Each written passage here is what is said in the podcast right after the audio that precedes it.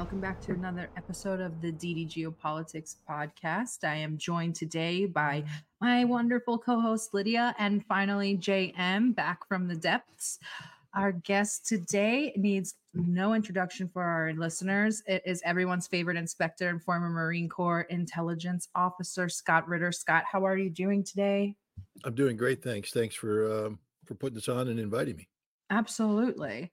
So, um, for our listeners, Scott was a prior weapons inspector in Iraq. So I wanted to kind of ask you about what lessons you learned in Iraq, because right now we're seeing an uptick in attacks or, you know, uh, drone drones in the around the U.S. bases in Iraq. So these Iraqi resistance groups are kind of lesser known militias. What do you know about them, and what can you tell us about them? Because they're operating throughout Syria and Iraq from what we're seeing in the news cycle. Well, I mean, to, to be honest, when I was in Iraq from 1991 to 1998 as a weapons inspector, and then um, I made two more trips uh, back to Iraq, one in 2000, 2000 and uh, the other in uh, 2002.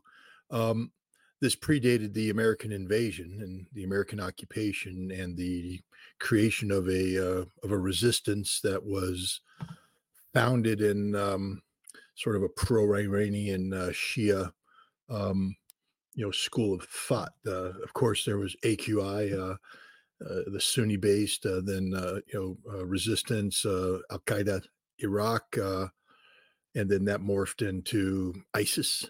Um, but the militias that are um, have taken the forefront today are these pro-Shia militias, pro-Iranian militias um, that I don't have any direct knowledge of. I can't sit here and claim if they were ISIS or uh, or AQI, I could at least uh, pretend to say that uh, at one time I, I knew some of the people that might be involved in them because many of the uh, the, the core fighters, um, the the officers, so to speak, uh, came from um, you know, Saddam Hussein's Special Republican Guard, uh, from the Special Security Organization, from Iraqi intelligence, uh, sort of a Ba'athist core element that uh, had made a rough alliance with AQI and then later ISIS. If one recalls, when ISIS moved down from Mosul uh, towards Baghdad, going through Tikrit, uh, the um, you, know, suddenly the nature of the battle changed, and this became very much a Ba'athist fight. Uh, but um, you know, so I, I, I just have to preface. That's a long preface. I'll try and keep my answers shorter, but uh, that's a long preface of of, of, of saying that uh, I only know about these militias what everybody else knows. Um, what you've read, you know, and hopefully, if you're, you know, that you'll do the the, the research. Um, these militias they they come from two primary sources. Uh, one is from the Sistani school, we'll call it. Uh, Boy, you asked me a question. I got to. I'll give you the answer. Uh, the Sistani school of thought. Sistani is uh, is a Shia cleric, uh, one of the one of the uh, dominant, uh, influential Shia clerics in in Iraq, uh, in in Islam, in in the Shia faith. he operates from a marja or school of out of um, Najaf, southern Iraq. It's a place where a lot of um, Shia clerics go to study. It's a it's a it's a well-known marja, um, and he is greatly influential in the Shia world, but especially in Iraq. And when ISIS thrust itself upon uh, Iraq in 2014, 2015, Sistani encouraged a mobilization into what they ended up calling the Popular Militia, um, PMF, and um, and you had a lot of uh, Iraqi Shia organized into these units, but these units were loyal to Sistani and were founded in the notion of jihad against ISIS. Um, at the same time, you have uh, a name, a blast from the past, um, uh, Qasem Soleimani, uh, who was the head of uh, the the Quds Force, a uh, noted, um, some people would say notorious um, Iranian um, military commander. Uh, look, you know, whatever you think of him, take his biography, remove the name, his name, and remove Iranian, and just insert British and American. He's a legend. What he did is legendary. He uh, was one of the great uh, greatest all-time special operators, unconventional warfare operators in the history of modern warfare. It just so happened that he put his talents against the United States and incurred our wrath. So President Trump assassinated him a couple years ago. But um, before he was killed, he actually fought side by side with the United States. There's a famous photograph that shows uh, uh, American troops moving north out of uh, Baghdad towards um, Mosul, engaging the uh, ISIS uh, in the vicinity of, um, I think, Balad. Um, but that could be wrong. But again, memories sometimes fade. Uh, but there's a photo of Qasem Soleimani walking on the side of the road with the Iranian Quds force and uh, the pro-Iranian Shia militias as they go right by the Americans. Why? Because we were coordinating. We pretended not to. We used cutouts because we weren't allowed to uh, talk to them directly. But um, you know, the big influence in that area. It's under. It's a story not told here in the United States because we'd like to believe that a bunch of alpha male SEAL team operators. There's the photo. You guys are awesome. there it is.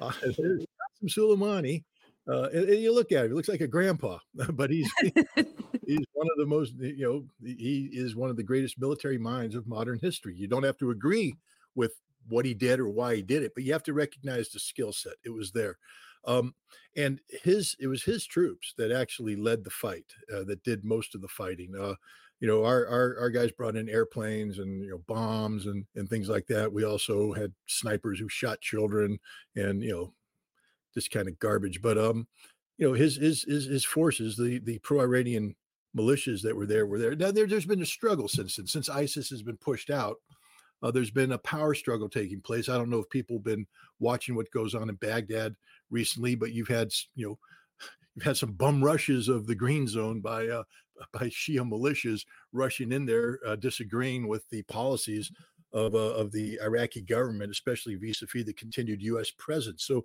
there's this point of tension that that exists, and periodically these militias fire upon American um, American bases. We we have a number of American bases there, more than is publicly admitted, and um, and periodically they fire on them, and periodically we respond with airstrikes or we carry out uh, special operations missions, etc. But um, you know there's always been this tension, but what's happening now is that they are they're they are going beyond simple harassment, and they're talking about eliminating the American presence.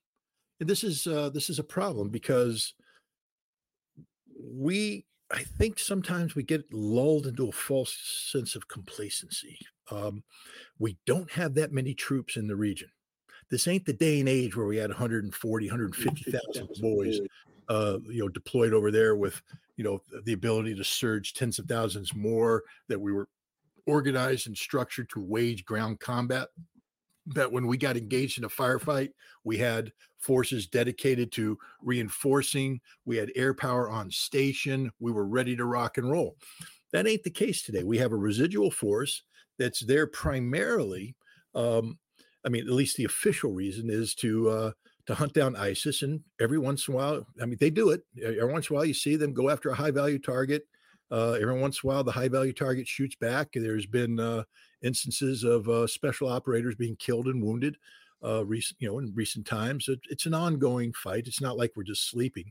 But we also have a presence in Syria, several thousand strong, very controversial presence because we were not invited into Syria by the Syrian government. We took it upon ourselves to move in there, again, ostensibly to chase down ISIS.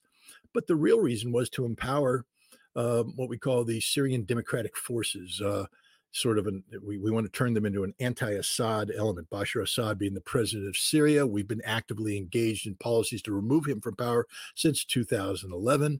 Um, now the SDF is another name for the um, YPG.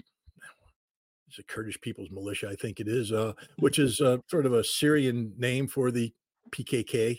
Uh, there we go, the People's Worker Party of Turkey. These are Kurdish, Kurdish uh, groups that want independence from Turkey. They want an independent, they want a free and independent Kurdistan. Look, as an American, I like independence. I like free, independent. I think people, you know, have a right to to determine their own destiny. Uh, but the Kurds are in trouble because they've been split up amongst a number of nations that don't want an independent Kurdistan. And uh, the PKK is recognized in Turkey as a terrorist group. Turkey's been fighting um, a, a war on terrorism that's you know alternated between high intensity, low intensity for decades now. Um, and they view them as terrorists. And the European Union and the United States have concurred that the PKK is a terrorist organization. And that means that the YPG, an offshoot of the PKK, I'm getting alphabety here, but they're terrorists too. And we acknowledge that. So what did we do? We went in there and we had to start working with the YPG to take out ISIS. Lots of alphabets going around here. Um, and we ran into legal problems. So we just went up to him and said, Hey guys, can you change your name? They went, What do you want to call us? And what about the Syrian Democratic Forces? We got that nice big D word in there. The Democratic. and uh, and suddenly everything's good. And uh, they did, and suddenly we're there hooking and jabbing with terrorists as our mm-hmm. allies mm-hmm. against ISIS. But what we're really trying to do is prop them up. You know, our forces are occupying certain key terrain features in Syria, inclusive of the old Conoco Oil Company oil fields near uh, uh, names again. Dar Dar Azur. But God, you guys are awesome. okay, so there it is. the, the, the, city that begins with a D. Yeah. Um, Not Damascus, the other one. the other one, the one that's you know headed in the uh, towards the east. Um, anyways, we're there. Uh, we're stealing the oil, but it's not for us. People, and, and I'm, I'm not saying that facetiously.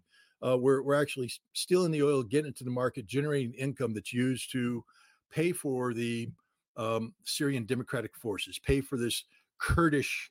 Um, and, and, and we like to pretend we, we pretend that it's more diverse. We say, oh, they're making joint cause with the local Arabs.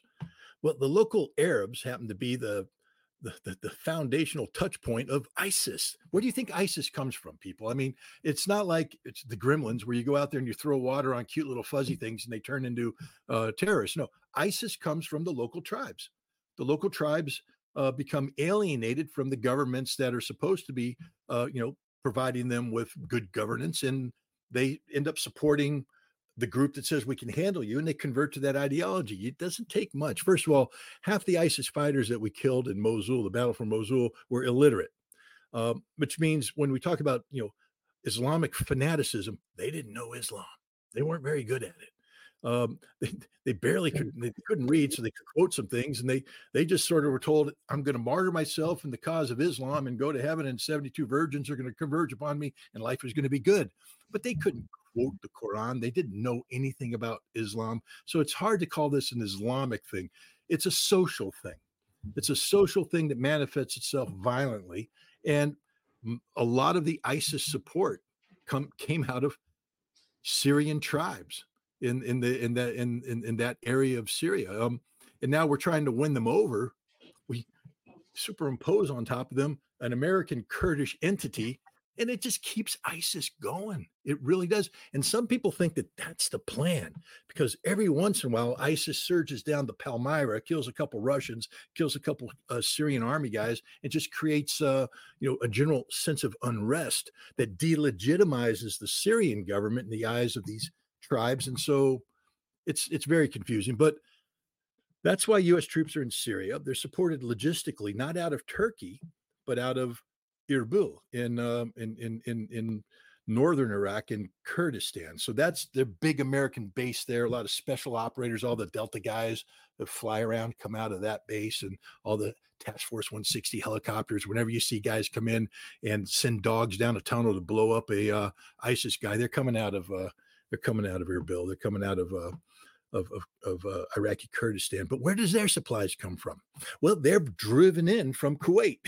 And there's this long supply line where these trucks have to go in there. Now they're primarily contractor vehicles. Now the day of having, you know, uh, American forces on the road protecting the convoys is long past. But we may have to get that to that point again because this is why I brought up this whole thing is our position in Iraq and in Syria is very tenuous very tenuous. We have this single supply line that runs from Kuwait up up the length of Iraq to Erbil and then across the border into Syria.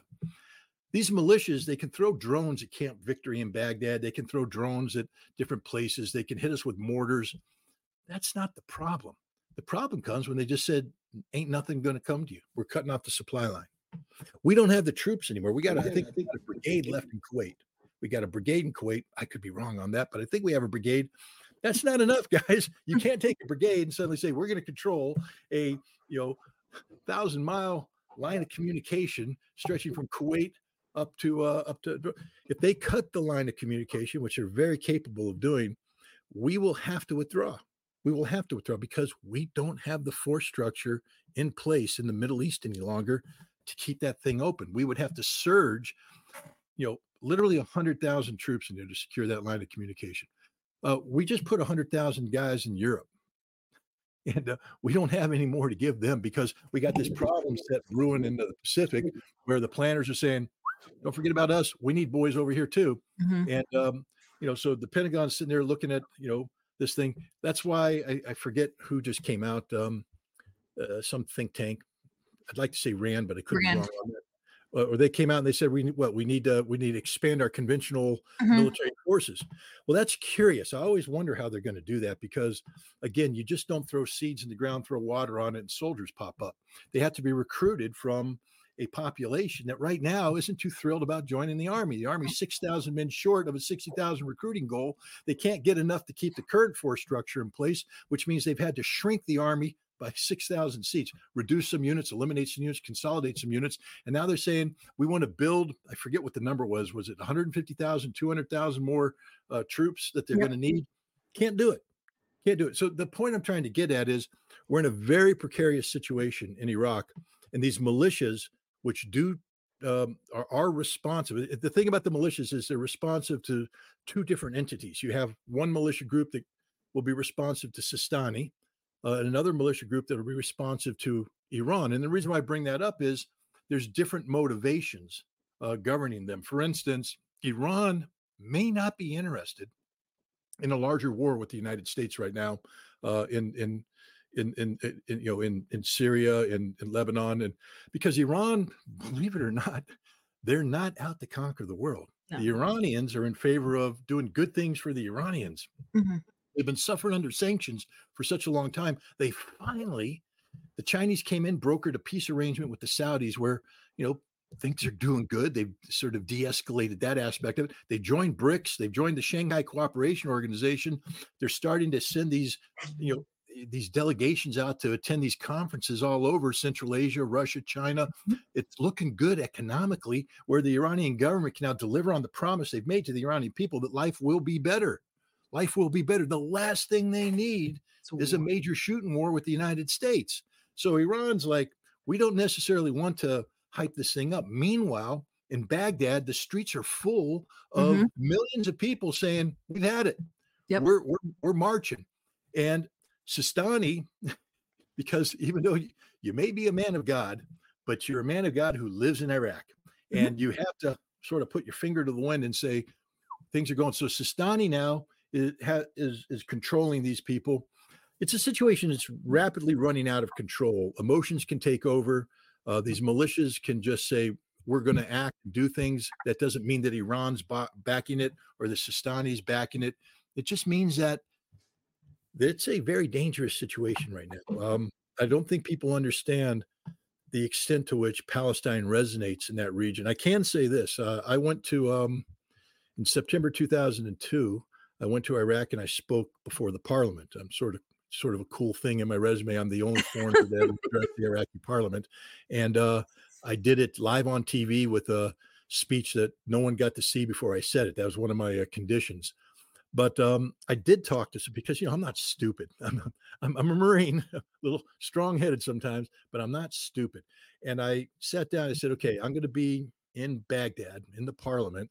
Trying to get the attention of the Iraqi government so they will let weapons inspectors back in. That was the whole purpose of the trip.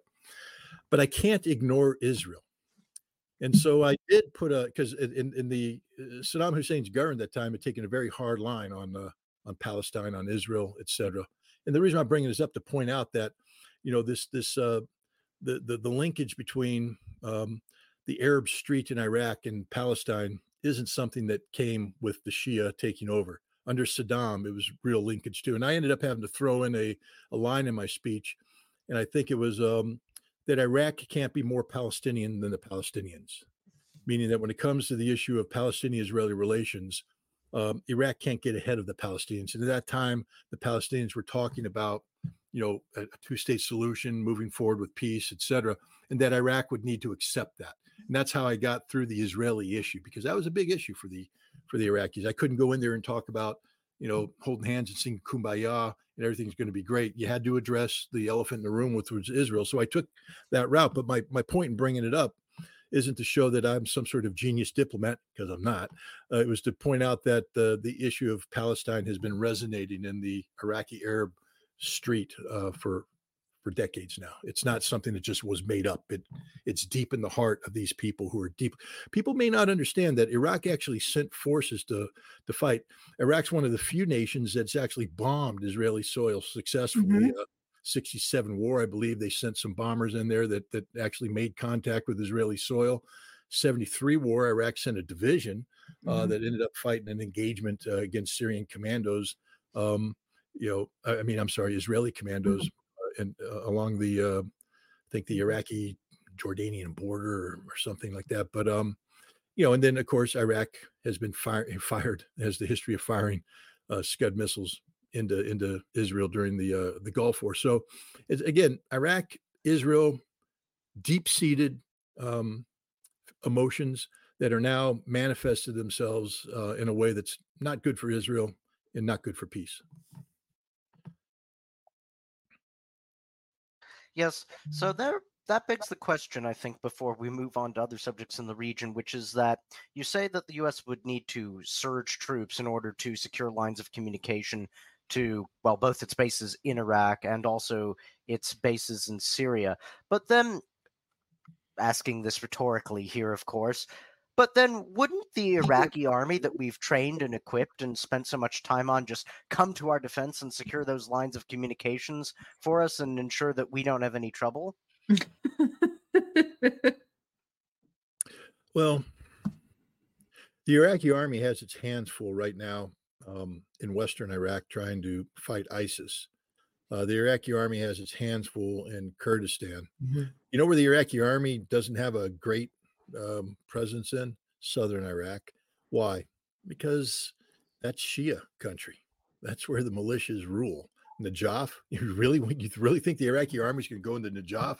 That would, first of all, the, the, the, Iraqi soldiers who are Shia will say, "Nah, we're just going to convert overnight into a in the militia. We're going to rename ourselves." The other thing is the Iraqi, um, you know, the army that we spent a lot of time training disappeared by and large in 2014. If you recall the uh, what happened around Mosul, where literally the Iraqi army just disappeared, gone, poof. That's why the militias had to come in because there was nothing left. They just boom. ISIS for a while had a whole bunch of M1 tanks they had M777 howitzers. Why? Because the Iraqi army just went, this Vidania, mama, we're out of here.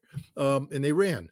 Uh, the army that's been rebuilt since then is an army that is heavily influenced by uh, the Shia militias, uh, who are, you know, one of the dominant powers in Iraq today.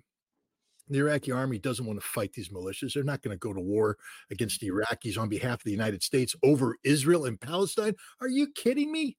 no, I'm, I'm the, the, Iraqi army will play no role whatsoever in any uh, effort to, you know, resecure supply lines. So if we have to go in, this is why I'm telling you, has to be a lot of troops. It's not going to be going in, uh, falling alongside a well-trained, well-disciplined pro-Western military that's going to take our orders and do what we want. We're going in on our own in an openly hostile country um, that will probably oppose us every step of the way. I want to ask about Yemen. So the U.S. I, we know a lot of people in Yemen. Um, we support a community there, but so we get news from the ground in the capital. But um, recently, the United States Navy said the USS Carney, I believe it was, was um, attacked by missiles and drones out of Yemen. Um, they said they shot everything down. There was nothing, nothing hit. Um, everything was successfully intercepted. I immediately contacted one of our friends in Yemen and asked him what he thought. And he said, Nobody is claiming this. The Houthis are not claiming this. Uh, we know that from the last couple weeks, the Houthis have been making pretty aggressive messaging. Um, so if it was them, I would think they would take credit. Uh, he said Yemeni forces will not have not taken credit, and it's not been um, reported at all on Yemeni news channels. What do you think about this? It kind of came out as like, oh, it's a direct attack from Yemen to the ship. Then it was like, no, they were actually trying to hit Israel and it went over the Red Sea. Then there was another story that Saudi Arabia shot something down. Like, what is going on with this strange ship attack? And the the my friend from Yemen said, I'm actually terrified now because if Yemen isn't saying anything and the Houthis aren't taking responsibility, maybe they're just making it up to make a reason to attack us. Well, I mean, let, us not ever discount that last point. Um, you know, uh, coming up with a, a, a, justification for military action. Um, let's again. You, you, guys do know who I am, right? I'm I'm this anal retentive former intelligence officer yeah. who doesn't know how to answer questions simply. I always have to fall back on a foundation of okay. knowledge upon which you build to get to the answer. Mm. Otherwise, the answer sometimes when I say the answer just outright, people go, You don't know what you're talking about. You're making that stuff up. You're an idiot. Could be true, could be true, could be true. Probably is true, the idiot part, but um, I'd like to pretend I'm not. So we'll back up and point out that the uh, conflict in, in in Yemen, first of all, it's been going on forever. Um, it, the most recent manifestation of it is 2014, I believe, when uh, Saudi intervened um, to oust one, uh, well, one to, to support one Yemeni government. Mm-hmm. Uh, the other one had been ousted. It put them into conflict with the Houthi, mm-hmm. um, and that fight's been going on. We don't need to get into that, except to bring up that um, recently there's been an effort to put in a ceasefire, mm-hmm. and the ceasefire has been holding. Mm-hmm. And the reason why the ceasefire is holding is that it's in everybody's interest for it to hold, especially the Houthi. I mean, there's some tough SOBs. they haven't been beaten yet, guys. and uh, Saudi Arabia also has to be worried because of um, if you study the history, a lot of what they call southern Saudi Arabia used to be called northern Yemen, and uh, the the Houthis are going, "That's our land. We may take it back." In fact, they've actually occupied, I believe, a couple hundred meters deep into uh, Saudi Arabia, and if this war goes south, Saudi Arabia could lose significant territory uh, in the south, including some major cities and stuff. So the Saudis you know recognize that the trajectory of the conflict isn't going the way they wanted it to go. So they are actively involved in negotiations. So is the united arab emirates uh you know so it's it's it's this complicated thing. Um and so you, you have to say well wait a minute. So the houthis have jumped into this thing with two feet. And the reason why the houthis are prevailing even though they themselves are sovereign independent minded people if you study their religion, their faith, you know, there's a while there, everybody's like, they're like the Iranians, they're Shia, they're they're not Shia, they're something different than Shia. It's sort of a subset of the Shia faith, uh, but and there's again, if people have the name of the exact faith, please jump in and and help me out there. But um, because my brain just did a little Scott Ritter thing, but uh, it's but the uh, but the Iranians actually had to pass a, a fatwa that basically stopped calling the Houthi heretics because mm-hmm. the, the Shia faith, it's just like with the Alawites in Syria. Um, so, you know, there's an offset of the Shia faith, but they're not Shia. And the, the puritanical people in the Shia faith who tend to be the source of the mullahs who run the theocracy in Iran, they're like heretics, heretics, heretics, but we have to fight next to them we bless them and make them okay. Okay, and it's the same thing with the Houthi, you know, heretics, heretics, heretics, but gonna have to fight next bless them and make them okay. So the Houthis are are there, but while they're not uh, you know directly in the chain of command of Iran, meaning they, they can make their own the big decisions that are made, for instance, the attack on uh, the Aramco oil field back in 2019, mm-hmm. I think September 2019, uh, and, and, and, repeated attacks since then, they, they can't happen without Iranian intelligence and Iranian concurrence because it's a major deal. This isn't about tactical decisions on the ground where you say, we're going to go after this city, we're going to do this, we're going to do that. The Zaidis, there you go, Thank you. I knew there were some people out there who had access to Google, but or are smarter than me, or both. Um, but you know, the, uh, the so my my point is that um, the there is a level of coordination when you are going to take Iranian capabilities, and the Iranian capabilities come hand in glove with not just the technical side of it, how to assemble kits into a functioning weapon system, but also they're tied to a larger policy of how they will be employed, especially if they're being employed outside of uh, Saudi Arabia or outside of, of Yemen, because now there are geopolitical consequences that are larger than the Houthi issue. So the Iranians have made it clear that the, the Houthi cannot fire these weapons outside of their territory without clearing it with the big boys first. Um, and the and so that's my long way of saying now, did the Houthi fire these weapons against Israel? And the answer is no, not just no, but hell no. because Iran, I believe that Iran right now is, is bending over backwards not to go to war with Israel. They don't want this war. They didn't ask for it. Well, Iran, I mean, I love it. the idiots in Washington, D.C. The Iranians knew all about this. They greenlighted this thing. They've been there for. Do you have any evidence? No, but you know, you know that they. No, you don't. If you know anything about the Iranians, you're actually, you know that they're going. What the hell just happened? Literally, they're just calling in an emergency. What, what? What just happened? What the hell is Hamas doing? They're, holy crap! Nasrallah, do you see what's going on there? Yeah, boss, I don't know what's going on. You didn't you didn't make this happen? I didn't know anything about it. Jesus Christ, this could be a calm down, everybody. Take a deep mm. breath. Let's not let this thing get out of control. Then Israel blows the living crap out of Gaza. Holy crap, it's getting out of control. You know, we have to do something, but they don't want to go to war. They don't want, I'm just telling you guys right now, straight up. Um, and I know this for a fact. I can't tell you how I know it, but you got to trust me on this one. They don't want to go to war with Israel at the highest level. They don't want to go to war with Israel. That doesn't mean they're afraid of Israel, but it's not in their strategic interest at this point in time. Everything is coming up roses for mm. Iran. Everything is coming up roses. Why throw it away over this? Because all the scenarios. Israel's weak. Iran could swamp them now. If Hezbollah only fires their rockets in, Israel could go out. Israel's got nuclear weapons, guy, and the nuclear weapons are tied to a policy called the Samson option, which means we bring the whole damn building on us. Read the Bible, okay? Um, don't get a haircut. Uh, but but the point is, you know, no, this is stupid. Um, so now you said, well, what is it, Scott? I'll give you a hint what it is. In the Gulf War, um, I was heavily involved in what they call the the counter Scud campaign, but you know the counter Scud campaign only begins once the Scuds begin firing. Up until then time, it's a theoretical campaign because nothing's happened. Uh, and so, in the early moments of the war, in Dhahran, Saudi Arabia, a uh, Patriot battery pops off a couple Patriots, and the headlines read, "Patriot missiles shoot down incoming Iraqi Scuds. And they ran with that story. Everybody, and guys got medals for that. They gave out Bronze Star medals to guys who shot down a Scud that didn't exist.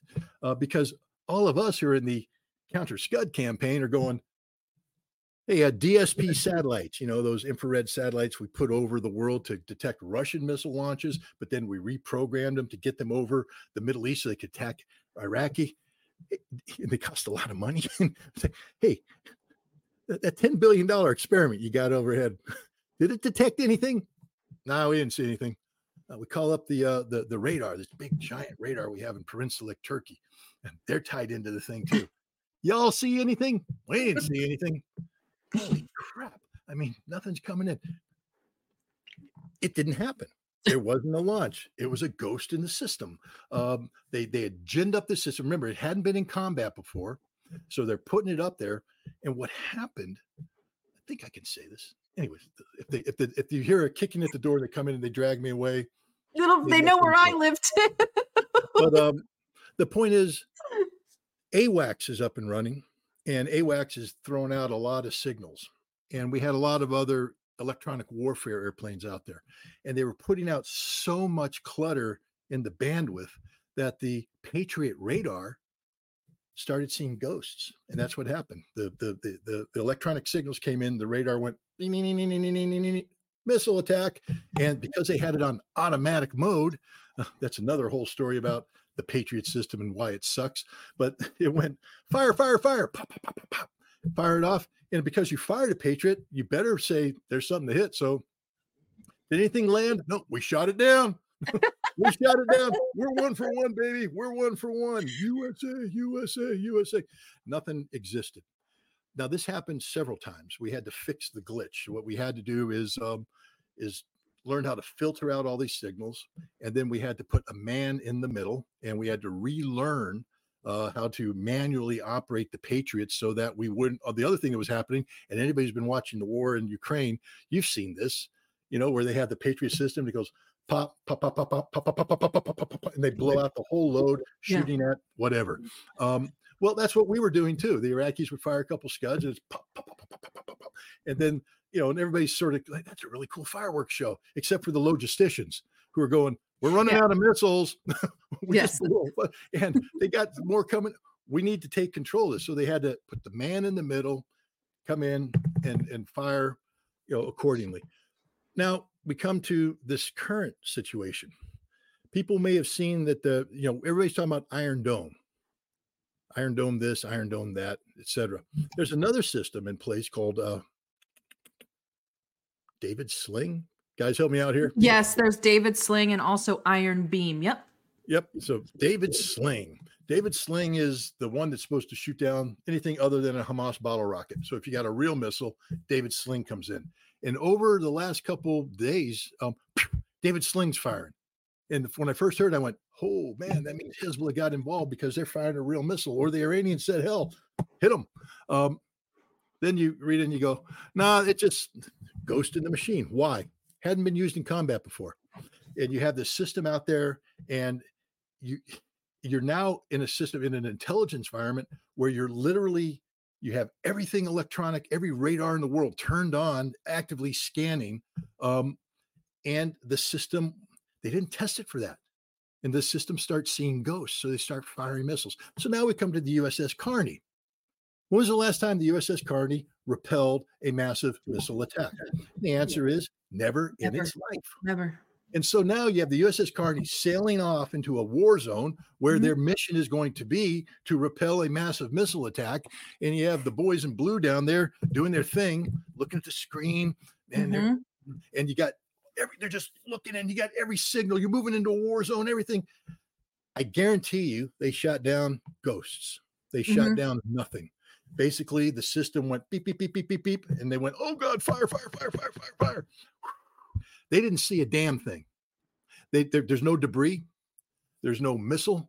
No one visually saw anything. Mm-mm. They just fired a whole bunch of stuff off and called it a kill. That's Mhm. what I believe happened. Now, there could be a sailor out there right now listening to this going, Ritter, you're wrong. I could be. I could be. If you're going to sit there and tell me that you were on duty and you physically saw something come by that was actively engaged by the carney and it blew up in front of you, man, I yield the floor to you. Sarah asked me a question, or Sarah didn't, or somebody asked me the question. It was me. Uh, Sarah asked me a question about what I thought. And with the information I have, based upon prior experience, I'm thinking it was a ghost. If someone can say otherwise, then I yield to them because I don't have that fact set. So I can't, you know, I can't plug that in. I'm just saying that there is a history of these, you know, these these very modern, technologically advanced air defense systems seeing ghosts. well, now we're going to ask you your opinion on on Syria. So. Yes, we will, because that's actually something that a lot of people, especially on our channel, want to know about. Because just this morning we we saw and we posted reports about how two major um, airports in Syria were hit by uh, Israel, and so we wanted to ask you what what is your opinion on what is going on and obviously because i am russian so i always have to ask the russian question does this change anything for Russia? These attacks. Yeah, no, it's a it's it's it's a good it's a good question. Look, Israel's been bombing Syria for some time now. Um and Russia's been sitting on the sidelines watching it for some time now. Russia went into Syria in 2015 to save the day for Bashar al-Assad. Russian intervention, I think history will show that because of the Russian intervention, um, Syria survived, and together with Iran and Hezbollah, the Russian forces were able to achieve help the Syrian army achieve a strategic victory uh, that's still not a final victory, but a strategic victory. Uh, Iran played a critical role in that. So did Hezbollah, um, which doesn't make Syria or Israel very happy. Um, now, if it had just been left to doing some fighting, you know, getting guys on the ground, getting ammunition, all this up, fighting, um, I think Syria would have taken, or Israel would have taken a more, um, a, a lower profile approach. But even prior to this conflict, and uh, again, here we go again, Ritter. 2006, Israel and Syria fight a major 33 day war, um, August, uh, where a lot of the Israeli rhetoric that uh, we hear regarding Hamas was said at the same time. This is it. We're going in. We're going to destroy Hezbollah. We're taking them down. It's all over. We're going to eliminate them. And 33 days later, the Israelis retreated because Hezbollah fought them to a standstill. Um, you know, it's one of the few times in history that uh, an Arab military organization has defeated the Israelis. I think the other one was in 2000 after a five year campaign. Who was that? Hezbollah. They beat the Israelis too. Uh, but, you know, so Hezbollah was pretty good at beating the Israelis. They beat, they beat them, them, but, but the uh, you know, what you have to look at in, in a scenario like this is, or a situation like this is, what were the lessons learned? And one of the things that uh, Hezbollah learned was that Israel strikes back disproportionately. In fact, out of the 2006 campaign uh, came something called the Dahiyah uh, principle or mow the grass. That's the Israeli policy of um, of collective punishment. Basically, uh, if if you're going to engage, they're going to punish the civilian population to such an extent that the civilian population will cease to support the entity that has irritated Israel. And in 2006, Israel blew the living hell out of West Beirut. Excuse my mm-hmm. language. I mean, they they flattened it, um, and they flattened a lot of villages in uh, southern Lebanon. Killed a lot of innocent people, and they didn't kill that many Hezbollah. Just to be frank, I mean, you know, the Israeli casualty figures are here, but Hezbollah has since then come out. And what I found out about Hezbollah is um, they tend to tell the truth after the fact. I mean, they you know they don't because they're honest. they're very honest with their own people because they are of the people. Um, so Hezbollah is very honest with the Shia population. If they sent boys to fight, the boys die. But Hezbollah says only one brigade of uh, Hezbollah force, around 3,000 fighters, was actively engaged with the Israelis. And those those 3,000 fighters who took the brunt of the casualties, that the rest of the Hezbollah's, for, Hezbollah's forces never even were engaged. They didn't mobilize. They didn't. So Hezbollah actually beat Israel with one hand tied behind their back. Um, but Hezbollah realized that Israel will come in and bomb the civilian population. And that, because that did after the fact. I mean, the fact that Hezbollah fought the Israelis to a standstill is what saved Hezbollah because there was a lot of animosity inside Lebanon toward Hezbollah after that campaign because of the damage that had been done. And there's a lot of Lebanese going, hey, you guys are pretty good at fighting them Israelis, but uh, we don't know if you like you anymore because our neighborhood's gone. Um, and we're not happy about that. And Hezbollah got into the business of governing. They became heavily engaged. They exploited the, the, the reputation building aspects of fighting the Israelis to a standstill to become actively and positively engaged in the governance of Lebanon. They became, uh, I think, at one point in time, their the Hezbollah party won the most votes of any party. I, am again, I'm not a vote counter, but you know they didn't have enough for the majority in the uh, parliament because they couldn't get a governing majority. But they they became a player. They had to have cabinet members. They got to they, they got to play in the game of making Lebanon better, and that's a big deal for Nasrallah and Hezbollah. Too. They they very much care about their communities, community based, etc. So to keep the Israelis from attacking like that, in case there was a blowup, because Hezbollah still hadn't forgotten its primary mission, which is to kick Israel out of all Lebanese territory, and Israel currently occupying uh, places they call the Shebaa Farms, um, up in the adjacent to Golan. The key, of the Shebaa Farms, Farms is um, that they the two villages that are there are the sources uh, for the spring water that feeds the River Jordan.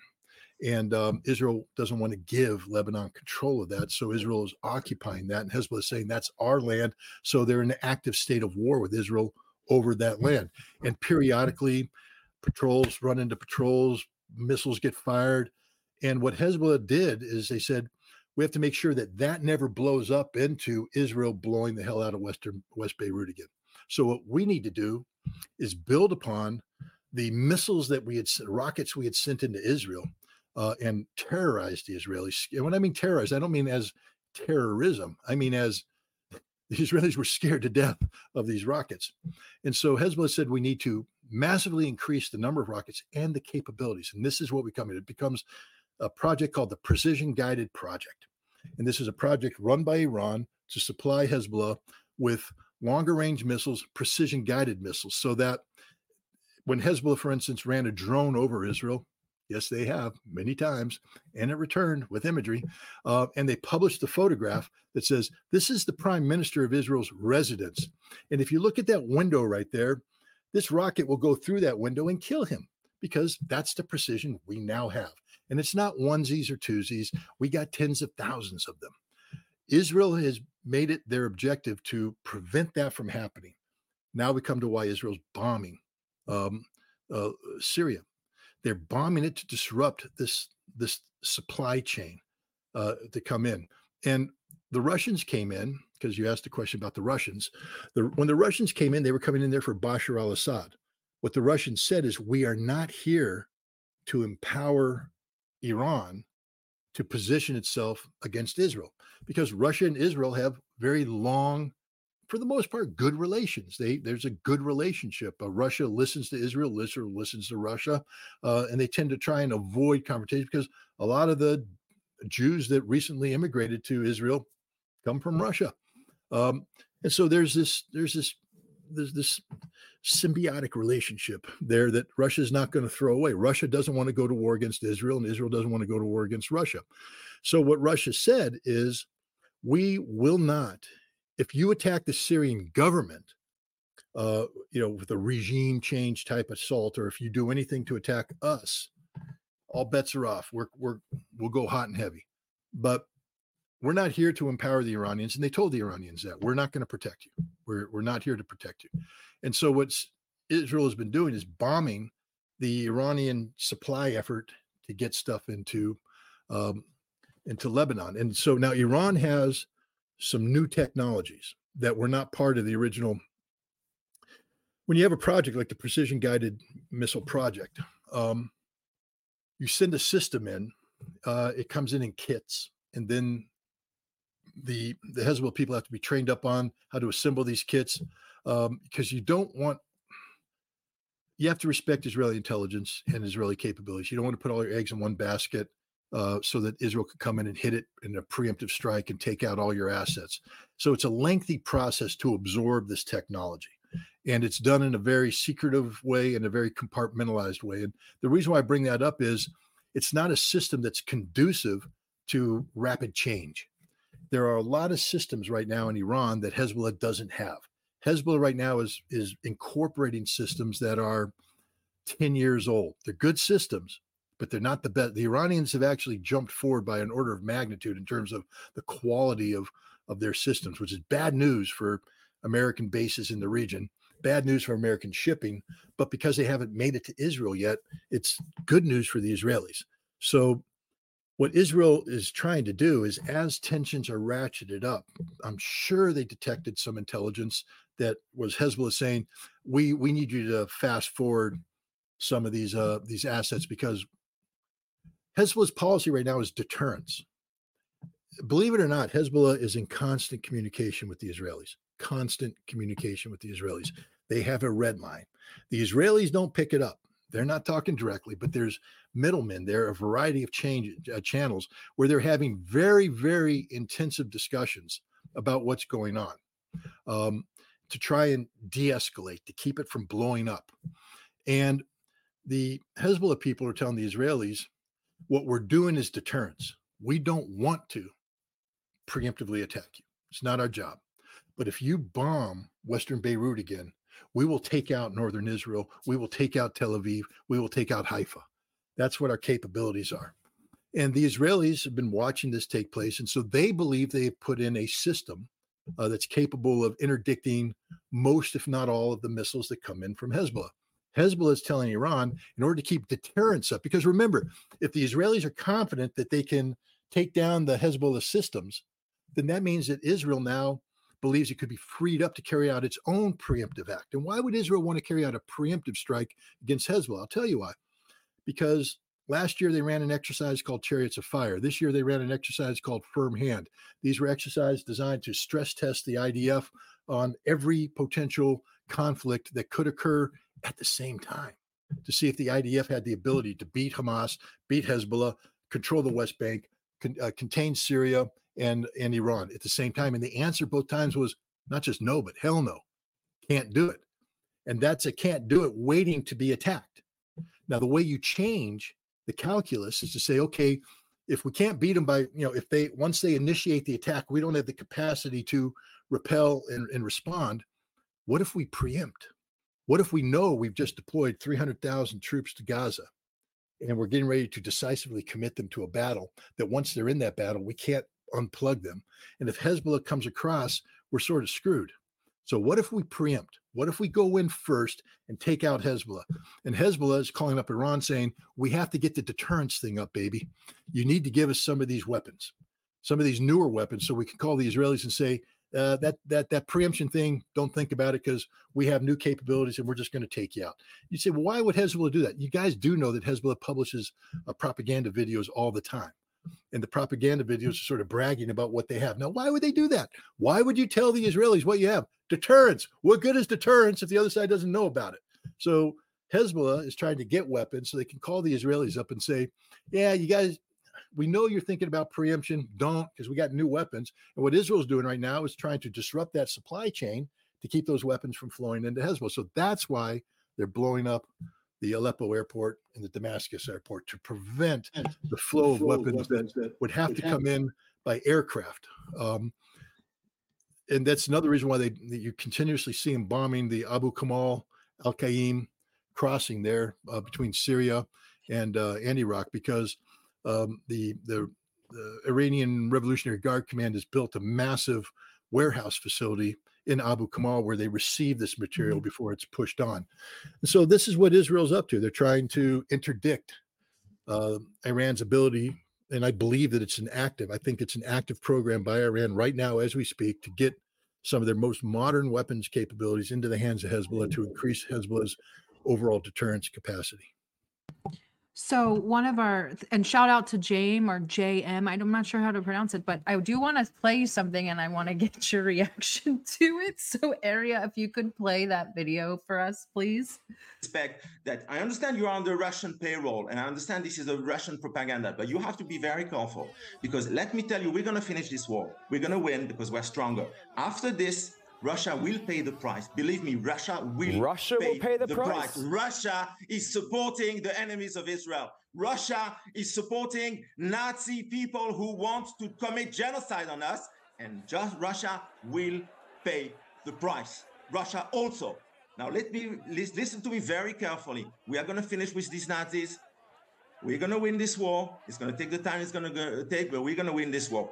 Afterwards, we're not forgetting what you are doing. We're not forgetting. We will come. We will make sure that Ukraine wins. We will make sure that you pay the price for what you have done. You as Russia, and you and as all the enemies of Israel, and you as all the people who are now making everything they can to support genocide of the Jews in Israel. We are not forgetting. We are not forgetting. Remember exactly what I'm saying now. You will pay the price. Amir. You know, I saw that, and um, I'm a fanatic Miami Dolphin fan. I mean, my my loyalty to the Dolphins goes back to 1968. I was around in 1972 when Miami had their undefeated season, the heyday. Um, I know, guys, I was only 12 years old, but hey, let me live live the glory. Um, but ever since then, they've disappointed me. So when I saw that video, reminded me of a guy who um, does fantasy football, and he has all of his picks uh, you know, and, and he thinks he's going to have a great season, and then managers do something, and and he loses. And I can just imagine this the, the, day he loses, he's such a believer. He's on there calling up the, the manager. I'm gonna ruin you. I'm gonna take you down. If you don't do the draft picks that I choose, I am gonna take and you're sitting there going, dude, he doesn't care about you. You're irrelevant. you, you you mean nothing to him. You're ranting over nothing. Let me just tell you, you know, how many Russians lost sleep? The only reason why a Russian would lose sleep over that video is because he laughed. You laughed all night, he or she. if you watch that, it, you literally can't take it seriously. The guy is a living joke. Um, he, I believe he's a real estate investor and he does investment management, which tells you he's not a warrior. So don't worry about it, guys. I mean, maybe he could get your real estate stocks in Tel Aviv to collapse a little bit. That's the only harm he can do against you. And you want to know the influence he has with the Israeli government? None whatsoever. Zero. Yes, he's the head of something called the Likud Liberals. Um, you know, and I'm pretty sure Netanyahu is responsive to liberals. Um, not. So this is literally it was pure entertainment.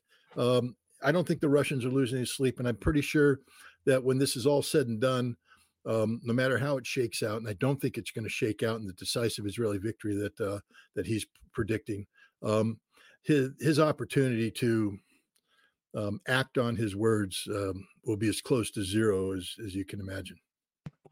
So I do want to now that we've gotten the comedy out of the way, I do want to talk about the peace talks that fell apart. So I spoke to Ambassador Polyansky the other night, and he went into in depth about the peace talks. And just so for our listeners, um, in the UN, they tried to pass two resolutions. Brazil tried to pass one, which was shot down because it did not include the it did not include the right to self-defense of Israel, and Russia's got shut down because it failed to condemn Hamas appropriately, both vetoed by the United States.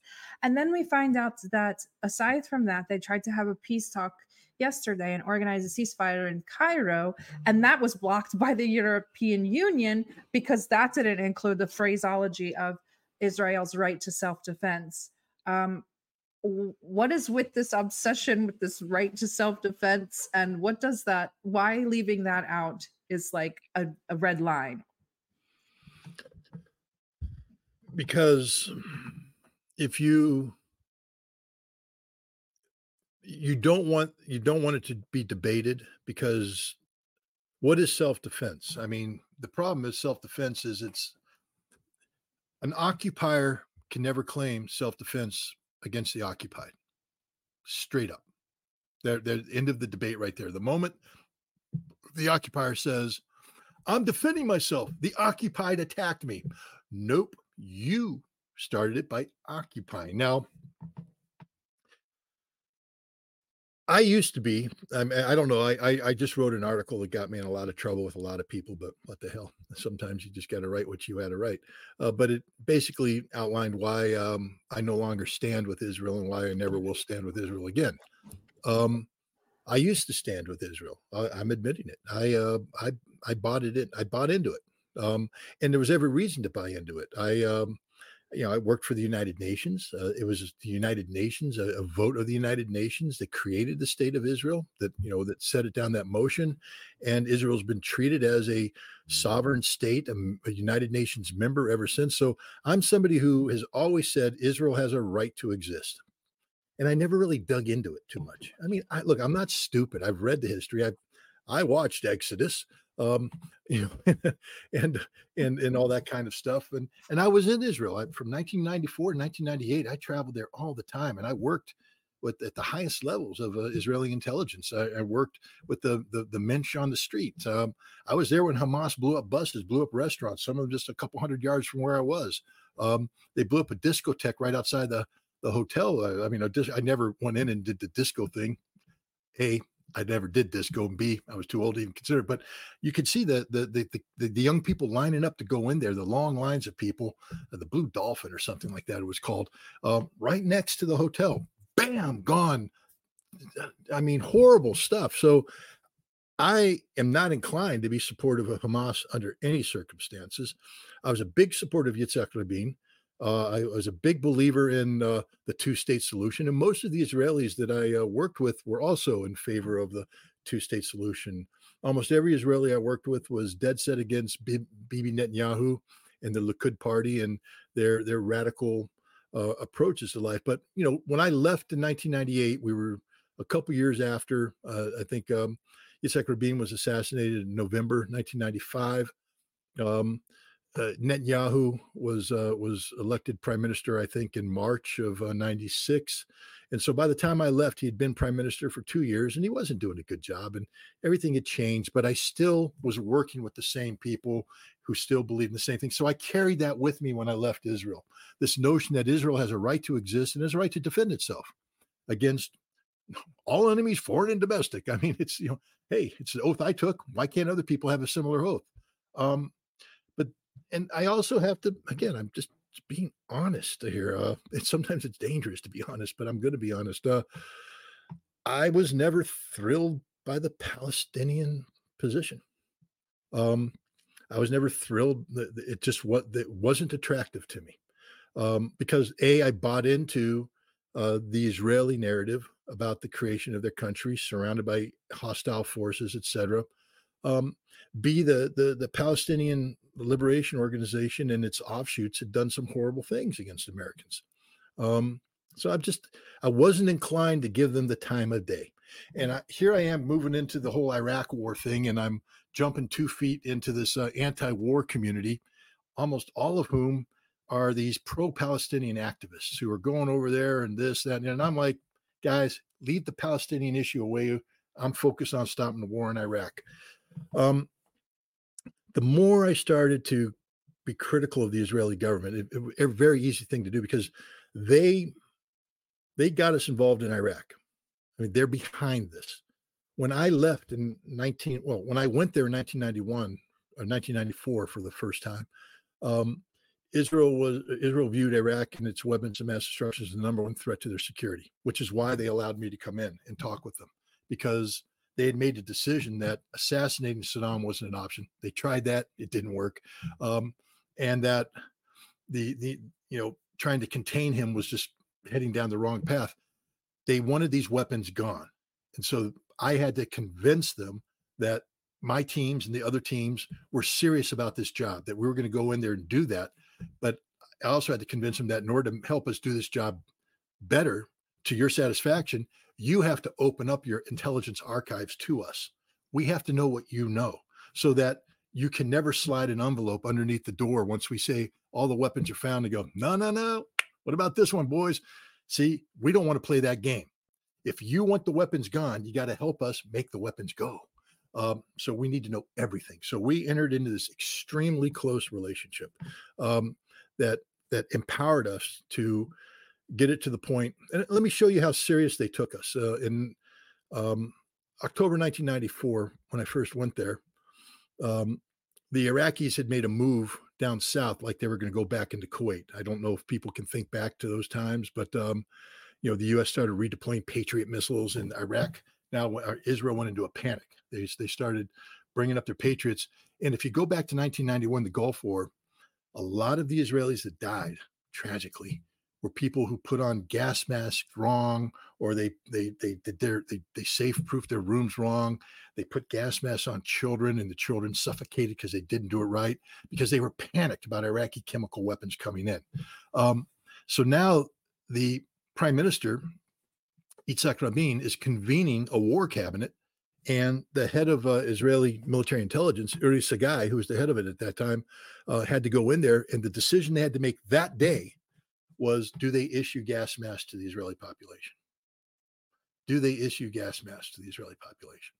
And if they did, it was going to be a panic. I mean, it, the, Israel would just go into an absolute panic because it was only a couple years removed from 1991. And so he called me in. He said, "Look, you're you're with the UN." I said, "Yeah." He said, "You did the counter Scud thing during the Gulf War." I said, "Yeah." He said, "So, um, what do you think? Does Iraq have Scud missiles?" What he maybe he knew because he's really intelligent, so they tend to know everything, but I didn't tell him, is that in November of 1993, I had a meeting in the White House with the director of the CIA and uh, his his closest staff, Bruce Riedel, Martin Indyk, people like this, about that very question. And I made the case based upon the work that we had done as inspectors that there were no more Scud missiles, that the the Scud missile force was gone. We had accounted for all the missiles, or at least we knew that there weren't any operational missiles. And Iraq lacked the capacity to fire missiles against anybody. And the CIA director, he didn't, but Indyk and uh, Riedel said, uh, "Hey, thanks for that, but let me let me tell you what's going to happen. Um, we're not going to let you close the book on uh, on Iraq's ballistic missiles. Just a finding we'll never accept.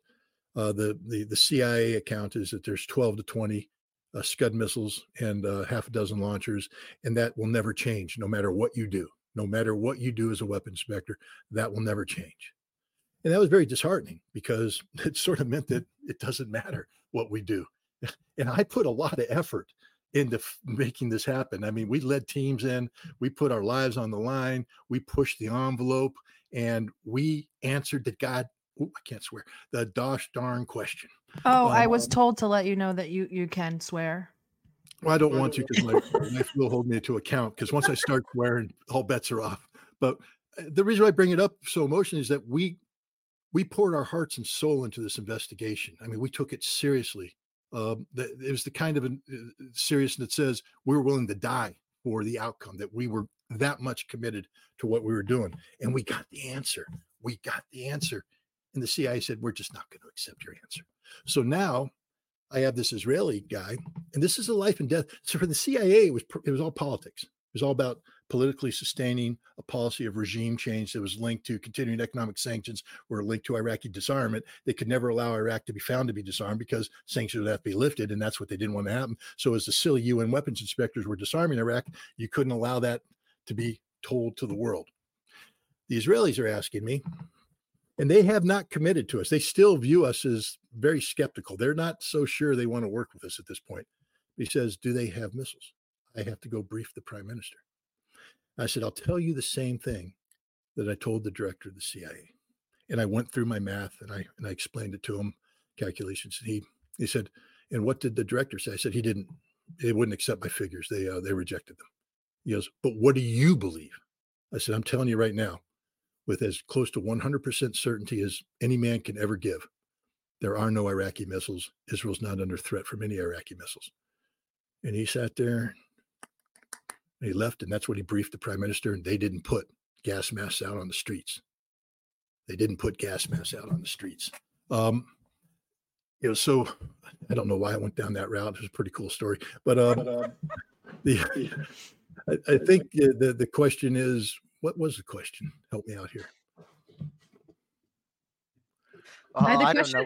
I don't remember anymore. I think it was peace talks, wasn't it? Yes, Why it did peace talk. Why did the peace talks fall apart because of the right to self-defense? And I- No, I- self defense. Okay, there, there it is. It's all the whole self defense thing. But oh, now I know why I said it, because the Iraqis, uh, the, the Israelis bought into the UN thing. Within a year, I was going to Jordan with Israeli intelligence to intercept the most sensitive intelligence you can have, SIGINT, human combined. Uh, where if I if my lips move too fast, people die. Uh, they trusted me with that. I was sent across the border. I met with the King of Jordan and his, his people. We got them to raid a warehouse that night based upon the argument I made. And we intercepted the gyros coming from Russia, prevented them from going into um, into Iraq. Big deal. I mean, this is where this is the kind of quality intelligence the Israelis are providing. And so by 1990, uh, six, seven, the Iraqi threat had dropped from number one to about number four. By 1998, it dropped to number six on their list, meaning that the Israelis are no longer viewing this as the most existential threat in the world. But then Bibi Netanyahu came in and he basically found this to be inconvenient. You see, he needed to use the all Bibi does is scare people. All he does is scare people. And so he needed to scare people into supporting. See, if, if Israel, Israel's saying, hey, no, Iraq's cool, man. We ain't worried about it. America's got a policy problem.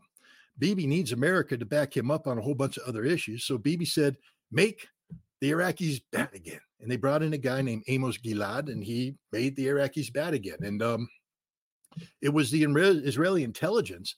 uh, When you ask Congress, you know, because the CIA never made a compelling case because they're just stupid. Um, but it was behind the scenes. It was AIPAC and the Israelis coming in saying, no, no, no, we know, we know, they got it. And as soon as the Israelis say, we know, Americans go, they're the best intelligence service in the world. They must know. It must be true. We're going to war. Thousands of American lives. The blood is on Bibi Netanyahu's hands. And so the reason why I brought that up is my my attitude towards Israel started to shift. And I started to realize that these aren't good people. They're not on our side. They don't care about me. They don't care about you. All that talk about how Israel and America are tight and friends. You know, if they were that tight, we wouldn't have Jonathan Pollard stealing the crown jewels of American intelligence, giving it to the Israelis, and then the Israelis turn around and give it to the Russians to get favors for. They gave away literally tens of billions of dollars worth of intelligence. When I say tens of billions, I'm talking about the systems that were compromised when Israel, when Pollard took the crown jewels gave them to Israel, and then Israel gave it to the Soviets. That was it. Um, it's gone. Now we suddenly we went black again, and we had to start to recreate things. That takes a long time. That's because of the Israelis, our best friends. And then I'm just watching them. I'm, I'm running around trying to stop a war, and everywhere I go in Congress, there's an AIPAC group, uh, the American Israeli Public Affairs Committee, bird dogging me. So I'd go in, Hey, Chuck Hagel, how you doing, man? Da, da, da, talk, talk, talk, talk, talk, talk. Tell him all about what I know about WMD. He's all that. And as I leave, there's a, there's the group of AIPAC guys who come in and say, Hey, Chuck Hagel, you don't want to be primary next time, do you? Because we'll primary your ass. Uh, we got money. We've been giving you money. We'll take the money away. We'll take it out.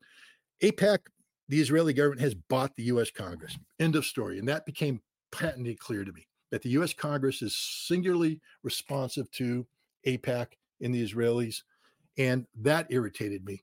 And so I stopped. I, I, sort of removed the rose lenses from my glasses, and I started to look at Israel uh, again for the first time. Um, in 2009, I, my wife came over with me in, two, in 1995, and while we were there, again things went boom. I mean, it was ugly time, guys. Hamas was blowing shit up. I mean, it was bad. Um, but the Israelis would always pick themselves up, dust themselves off, and get on with the business, not of revenge, but of trying to make peace. They knew what Hamas was, and they knew they needed to make peace. They knew that Hamas was trying to disrupt that peace. And so my wife and I fell in love with Israel. I mean, beautiful people, beautiful place. If you're religious, I'm not, she is. I mean, come on, man, the Via Dolorosa, walking down, you know, Jerusalem, looking at the stations of Christ, dipping your feet in the River Jordan where, you know, uh, John baptized Jesus, um, looking where Jesus was crucified, looking where he gave his, you know, miracle on the mount. Look at all this stuff. That's just the Christian side. Imagine being Muslim and, and have the same experiences, or Jewish and having the same experiences. I mean, it's a wonderful, wonderful place. How can you not fall in love with it? But, you know, but we went back in 2009, completely different Israel. But she and I were just sitting there going, whoa. First of all, there was a damn wall separating the Israelis from the Palestinians. When I was there before, there wasn't a wall. The green line was just a line on the map. You could see the Palestinian villages, uh, villages. You could see the Palestinians. It was there. Uh, you had to be careful when you drove because of the Intifada. Um, but you know, you, you could see them. Um, they existed. They were. Now there's a wall. It was a ghetto. They had literally turned all the West Bank into a ghetto, and there was stuff going on behind the walls that was ugly on the Israeli side, these weren't people who were courageous and brave anymore. These were scared people, frightened, the visceral fear. You could see from the moment we set foot, every Israeli we talked to, they were just scared, scared of everything, paranoid, scared. And we came out of that and we went, that was not a pleasant experience. And we were sort of asking, like, guys, why are you scared? You build a damn wall.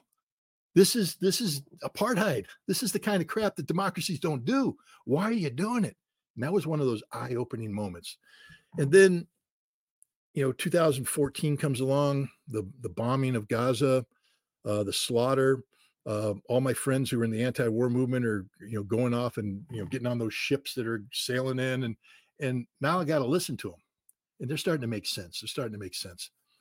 Um, and then you, you study, you realize, you know, the, the role that Netanyahu played in empowering Hamas. And uh, then eh, the bottom line is, I came to the conclusion that while I will never condone, ever condone attacks against civilians, I will never condone the murder of innocent women, children, etc. The kibbutzes that surrounded Gaza are not innocent locations. They're militarized communities again, I don't know why people can't see this. They interview this one American Israeli girl, and she uh, she just got out of the military, but she talks about I was assigned to the military, sent to the Gaza division. Her barracks was in a kibbutz. She was billeted in a kibbutz. Her duty assignment as the military was in a kibbutz. That's a military object, guys. I hate to tell you that. It's a military object. And the kibbutz, they had a defense force. The defense force was armed. Several of the kibbutzes mobilized their defense force and repelled the Hamas attacks. Others didn't. Why? Because they got overrun.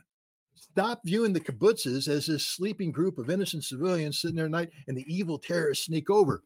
They launched a surprise attack. Yes, I admit they launched a surprise attack and they overran military objectives.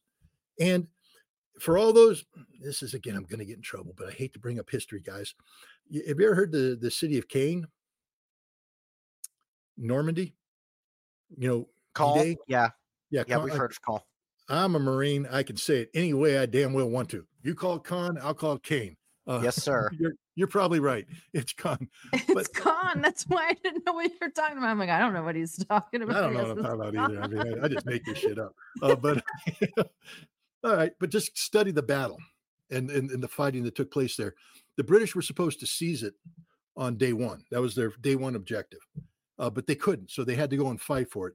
And the Germans ended up putting, I think, three uh, Panzer divisions into that city, and it was a it was a bad battle. And by the time the battle for Con, right, Con, Close Con? enough.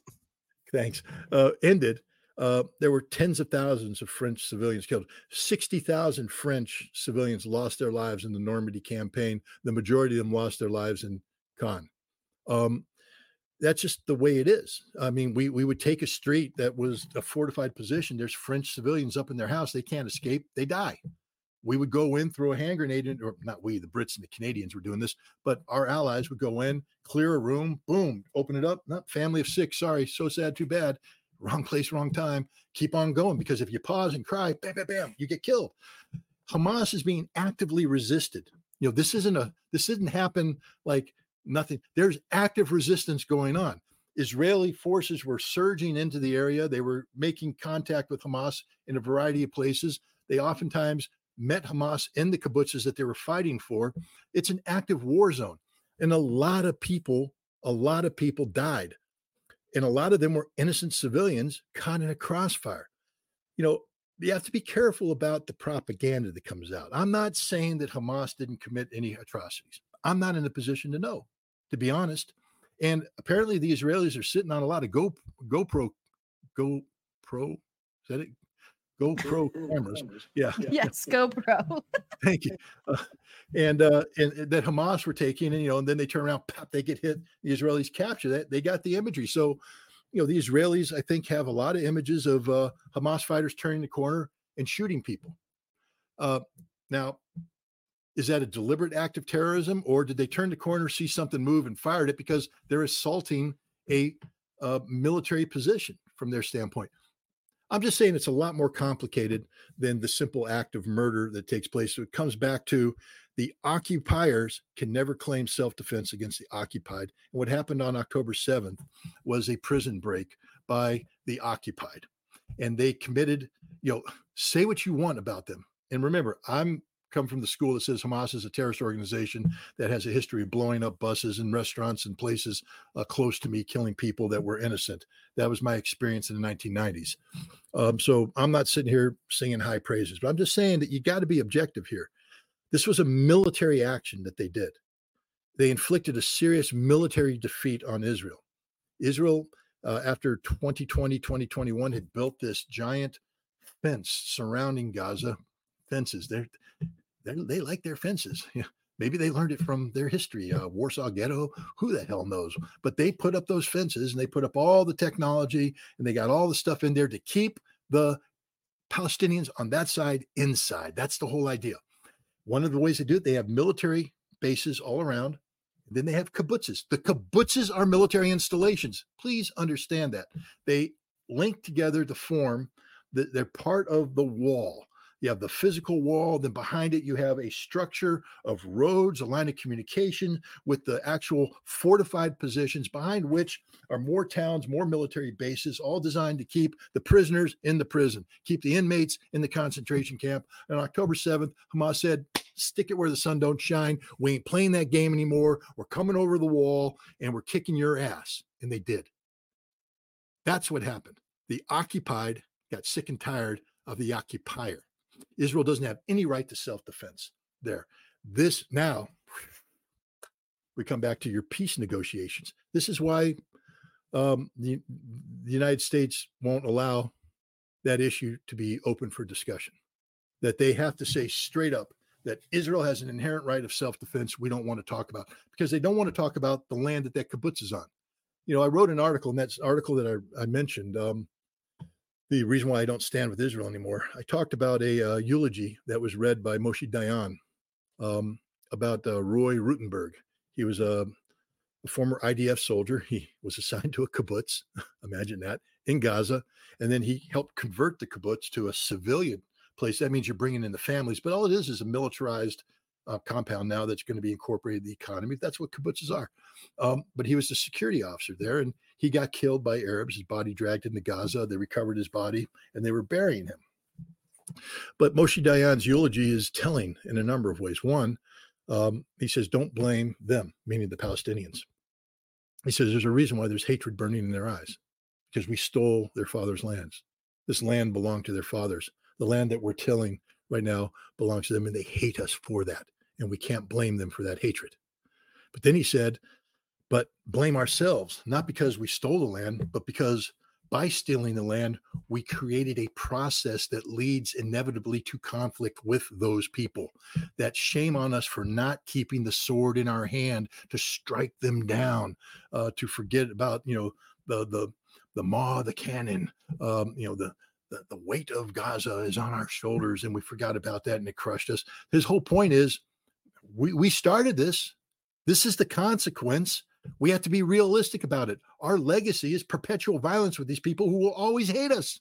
Always hate us. What is Moshe Dayan saying in his eulogy? We are an occupying power. We stole the land of the Palestinians, and they will forever hate us and view us as an occupying power which is why you can't have a responsible discussion about legitimate self-defense because an occupied an occupier can never claim self-defense against the occupied. So, before we move on to our final question, I have another one, which is uh, perhaps to bring it back as a bit of a reminder. You've uh, given us some of that by reminding us of uh, Hamas doing terrorism and killing innocent civilians in the 1990s. But let's go back in a bit of recent history, which is that Syrian civil war. We've talked about it. Uh, my co-host Lydia asked about it. Um, when that started, Israel and Hamas were on the same side against Bashar al-Assad and on the side of the jihadis. Why? I thought they were mortal enemies. What's up with that? All right. Um, just like, and I'm just going to say this because I get attacked all the time for a wide variety of reasons. Um, some of them are legitimate, like I mispronounce names. Um, you know, so I accept that. Um, but I have been educated by, so for instance, I am now, I, I will always try to correct myself when I refer to Gaza as an open air prison, because I've been told that prisons are where inmates, people who are guilty of crimes, are put. Gaza is an open air concentration camp because the only thing the Palestinian people are guilty of is being born in the situation that Israel has thrust upon them. So I have to be careful. And then when I say civil war in Syria, um, I used to use that all the time. I still do. That's why I get yelled at all the time. Like people say, it's not a civil war. A civil war is an internal domestic conflict uh, between, you know, you know, north and south, east and west, haves and have nots, but it's an internal Syrian dynamic. What happened in Syria is not a civil war, it's a regime change effort being foisted on Syria. Many Syrians ended up getting caught up in it on the anti Assad front, but it is, you know, a lot of it came from Saudi Arabia, the Wahhabists uh, who came in after the drought of 2006, 2007, when villages were emptied because people couldn't sustain themselves. We went to the cities. The Syrian government didn't have a plan to take care of them. There's a lot of animosity building up between the, the agricultural based, uh, uh, you know, peasants or God, I hate that term because it implies the workers, the farmers, uh, the agricultural experts, um, and the Syrian government. Then the Saudis come in to rebuild that. They one first thing they do is plop down a mosque.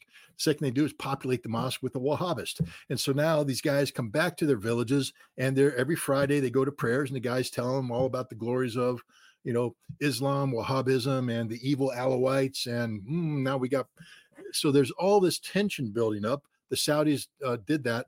Um, Muslim Brotherhood exiled after the 1980s, the defeat in Homs from the Syrian government of Papa Assad or Papa Bashar, Bashar Assad, the father, um, whose name is Hafiz. President. Hafiz al Assad. There it is, Hafiz. Hafiz, the man. Um, he committed, uh, he, he crushed the Muslim Brotherhood. You can call it an atrocity, whatever you want to call it. Um, they started it, blown up busloads of, uh, I think, uh, uh, Syrian um, cadets or soldiers. Uh, but he responded by basically evicting them. They ran off to a number of locations. Turkey was one. And, um, you know, leading up to that conflict, you have Turkey, uh, Recep Erdogan, and and he and uh, I'm talking about a bromance. I mean, he and uh, and Bashar were best buddies, man. They, you know, Turkey's uh, you know, we don't have any problems with our neighbors, and you know, they start talking. They fly together. They're talking all the time. They're vacationing with one another, uh, but suddenly, this this thing happens in Dara, um, where again it's blown up by the the media. What what happened there it wasn't as atrocious as everybody makes it out to be. Um, uh, but you know, it creates demonstrations that are exploited by these teams of um, social media practitioners that have been trained by the United States, by uh, the European uh, communities, all of which are controlled by either MI6, Dutch intelligence, I believe, was heavily involved in this. Um, the State Department, CIA, um, you know, old uh, Liz Cheney's heading up this uh, this secret little group in, uh, in inside uh, Washington D.C. that's designed to overthrow uh, the, Syri- the, the Syrians. Um, this is not an innocent little thing where Syrians woke up one day decided to punch each other in the face. This is foisted upon Syria. So that's why, long way of saying that I don't think it's a civil war. I think we have to call it something else just to be accurate because you can't solve a problem unless you define the problem accurately. And if you define the problem as a civil war, you're not going to come up with a solution. Having said that, we come back to um, your question, which is Why Hamas worked with the rebels why Hamas? Okay, now we come to Hamas. with Israel. Yeah. Well, Hamas in 47 or 48, um, you know, the way the British mandate was supposed to be divided up is that there would be connectivity between Gaza and the West Bank through the Negev Desert.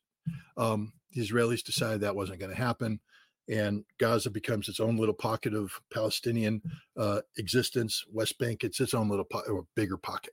Um, as Yasser Arafat's Palestinian Liberation Organization um, starts to gain political credibility in the 1980s, um, the Israelis have a conundrum because they don't want to deal with this guy. So how do you weaken him? In Gaza was a uh, an offshoot of the Muslim Brotherhood. The Muslim Brotherhood had a big deal in in uh, in Egypt. Uh, I think Zawahiri, number two in Al Qaeda, was a big Muslim Brotherhood dude. Um, but he, you know, the cells operating inside Gaza, and what the Israelis did is they uh, they helped empower it. They helped encourage it. They said, "Hey, let's get this Hamas thing going to split the Palestinian cause." Because it wasn't just in Gaza. There's a big Hamas presence on the West Bank as well.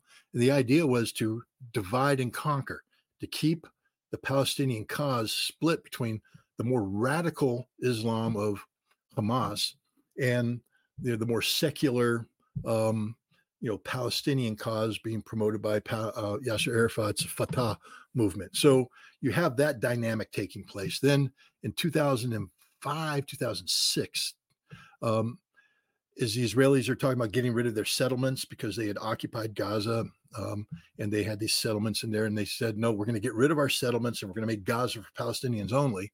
Um, who's going to govern that? And again, they didn't want the Palestinian Authority to come in, and so they empowered Hamas to become more than just a terrorist organization. They started encouraging Qatar to funnel money in, and they started working with Hamas, uh, indirectly negotiating with them through the Egyptians to legitimize them as a governing body. And Hamas wins an election. they win the majority of votes when they had the Palestinian election, I think in 2006. Um, but they weren't able to get a functioning coalition. They were challenged by uh, the Palestinian Liberation of the Palestinian Authority, I guess maybe at that time it was, but Fatah. There was a civil war. There was fought 2006, 2007, very bloody affair. I mean, I mean, it was bloody. Thousands of people were killed, fighters. Uh, they slaughtered Fatah in the West Bank. They were throwing them off of buildings, chasing them down the street, popping them. And Fatah did the same thing to Hamas on the in, on the West Bank. They were slaughtering Fatah in Gaza, all that. But Gaza emerges as a pure Hamas stronghold. There was some, you know, the the Palestinian Islamic Jihad movement was even more radically Islamic than. But basically, we're talking about not just a Palestinian cause, but a cause that's rooted in fundamentalist Sunni Islam. Now, outside of Damascus, there are large Palestinian refugee camps. And we call them refugee camps, they've actually morphed into actual cities. They're they're like a suburb of Damascus, but they're where the Palestinians are.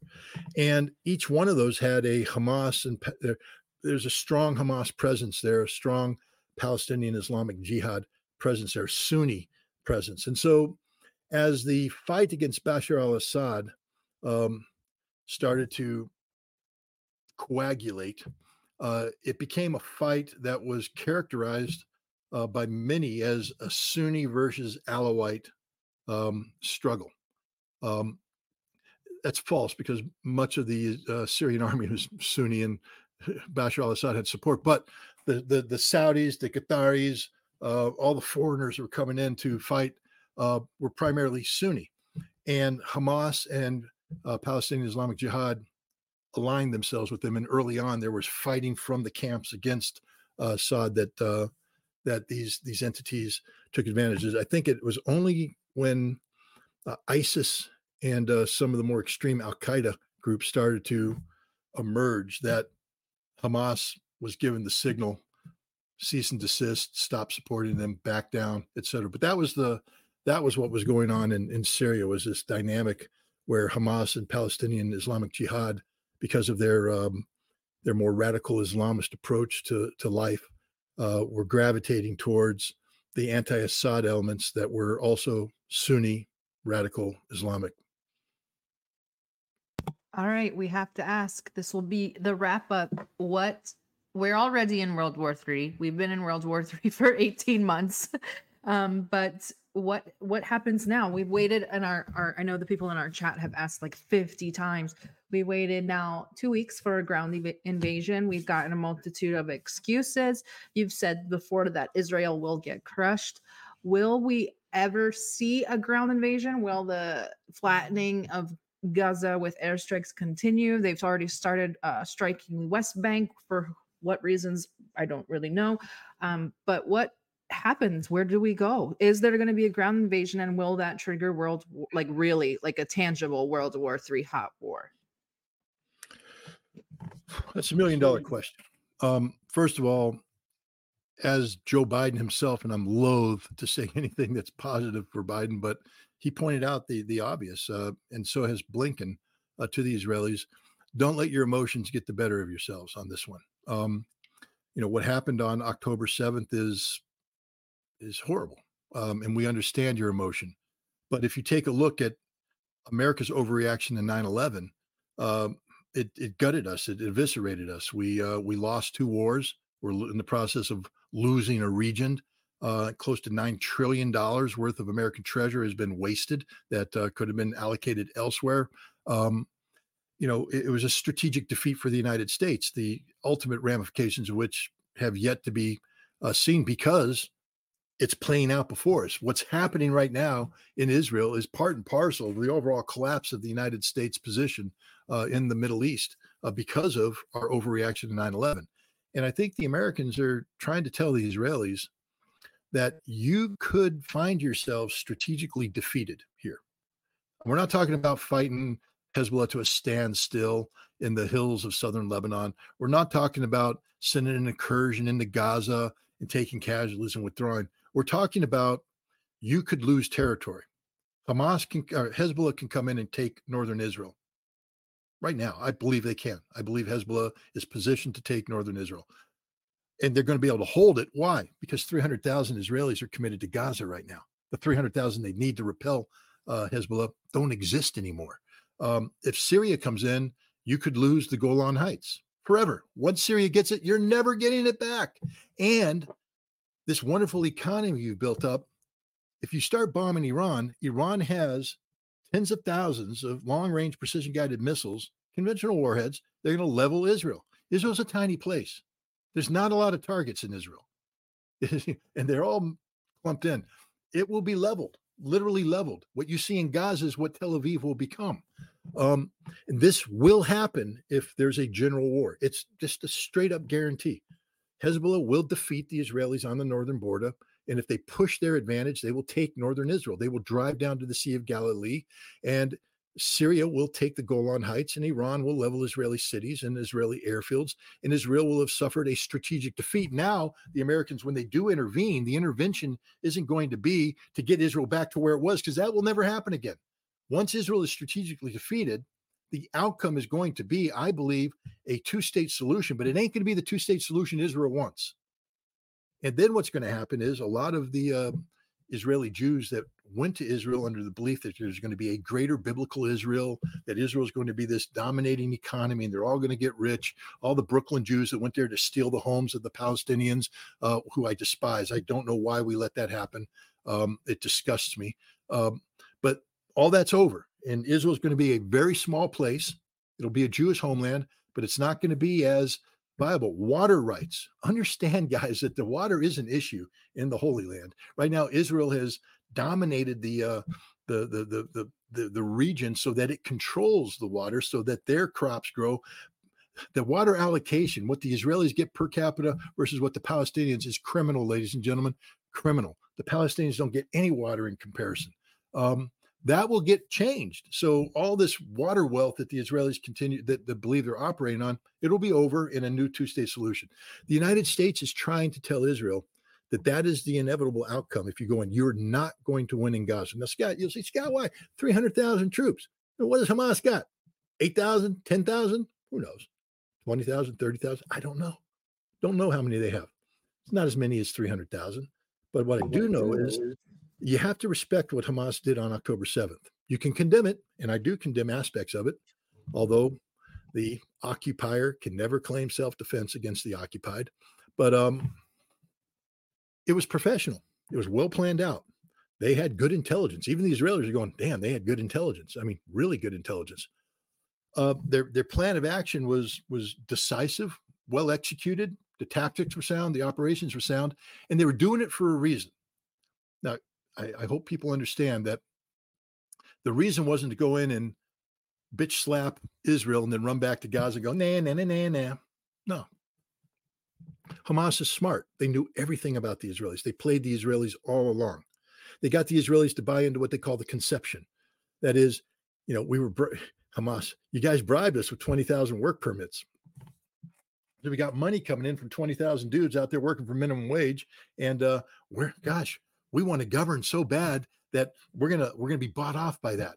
And they convinced the Israelis that that was the case. That's why the Israelis fell asleep because the conception was Hamas will never attack us because they're so focused on this new source of income, sustaining this new wealth, growing, governing. Uh, they'll never they'll never break with that. Well, Hamas was playing you from day one because Hamas had been planning this attack well before you gave them the 20,000 work permits. When they accepted 20,000 work permits, it was to lull you to sleep and it succeeded. Um, Hamas has fallen back on a defensive position in Gaza, which is well prepared. They know, I mean, again, these guys are very smart. They know every Israeli weapon system. And they know that the JDAMs can only penetrate to a certain level. They know that the, the, the, the bunker busting bombs we gave them can only penetrate to a certain level. And so what they've done is they've gone even deeper. I'm going to throw out some numbers. People, correct me if I'm wrong, but I'm thinking that the JDAM can can crush, can collapse tunnels at a depth of 60 feet or meters. I don't know, one of those two. Um, meters is a lot. That's 180 feet. That's pretty deep. So I'll say 60 feet. Um, that's more realistic. But again, if somebody's out there saying, "No, Ritter, 60 meters," I'll be, I'll believe you. Probably means you looked it up on Google, and Google never lies. Um, never lies. Then uh, so the the my understanding is they've gone down to 80 85 so whatever the unit of measurement is 60 is what the JDAM can collapse Hezbollah's gone down, or Hamas has gone down to 80, 85, uh, which means they're below that. They've planned this. They've also planned what's going to happen when they knew that Israel was going to bomb the civilians. They knew it. Why? Because Israel has that as their policy. They've published that policy. I told you, mowing the grass, Dahiya. They've said what they're going to do. So Hezbollah, Hamas did this, brought, it captured a lot of people. That was their goal to capture a lot of people. And remember, Scott, they took innocent women and children. Well, they they went into a militarized zone, assuming that everybody there is a legitimate prisoner of war.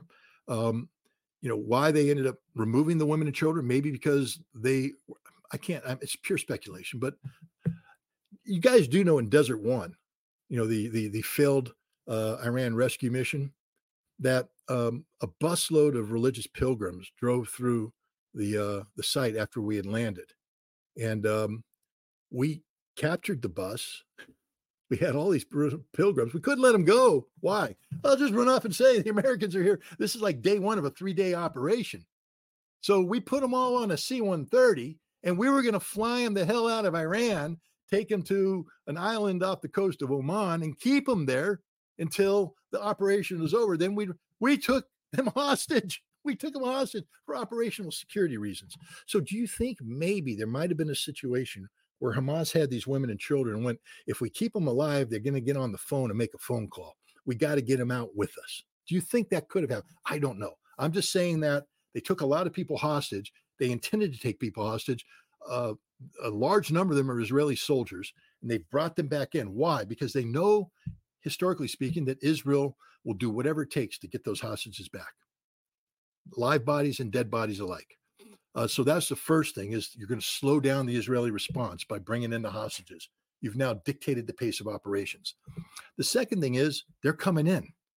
That means you want them to come in. You've done something that's deliberately bringing them in. So Hamas has a plan of action. They want Israel to come in. Since they know what they're doing, they want to inflict extraordinarily heavy casualties on Israel. Hamas is ready for this. You know who's not ready for this? Israel. Israel has not been training for urban warfare, large scale urban warfare. Yeah, I know they run a couple other guys through the combat city.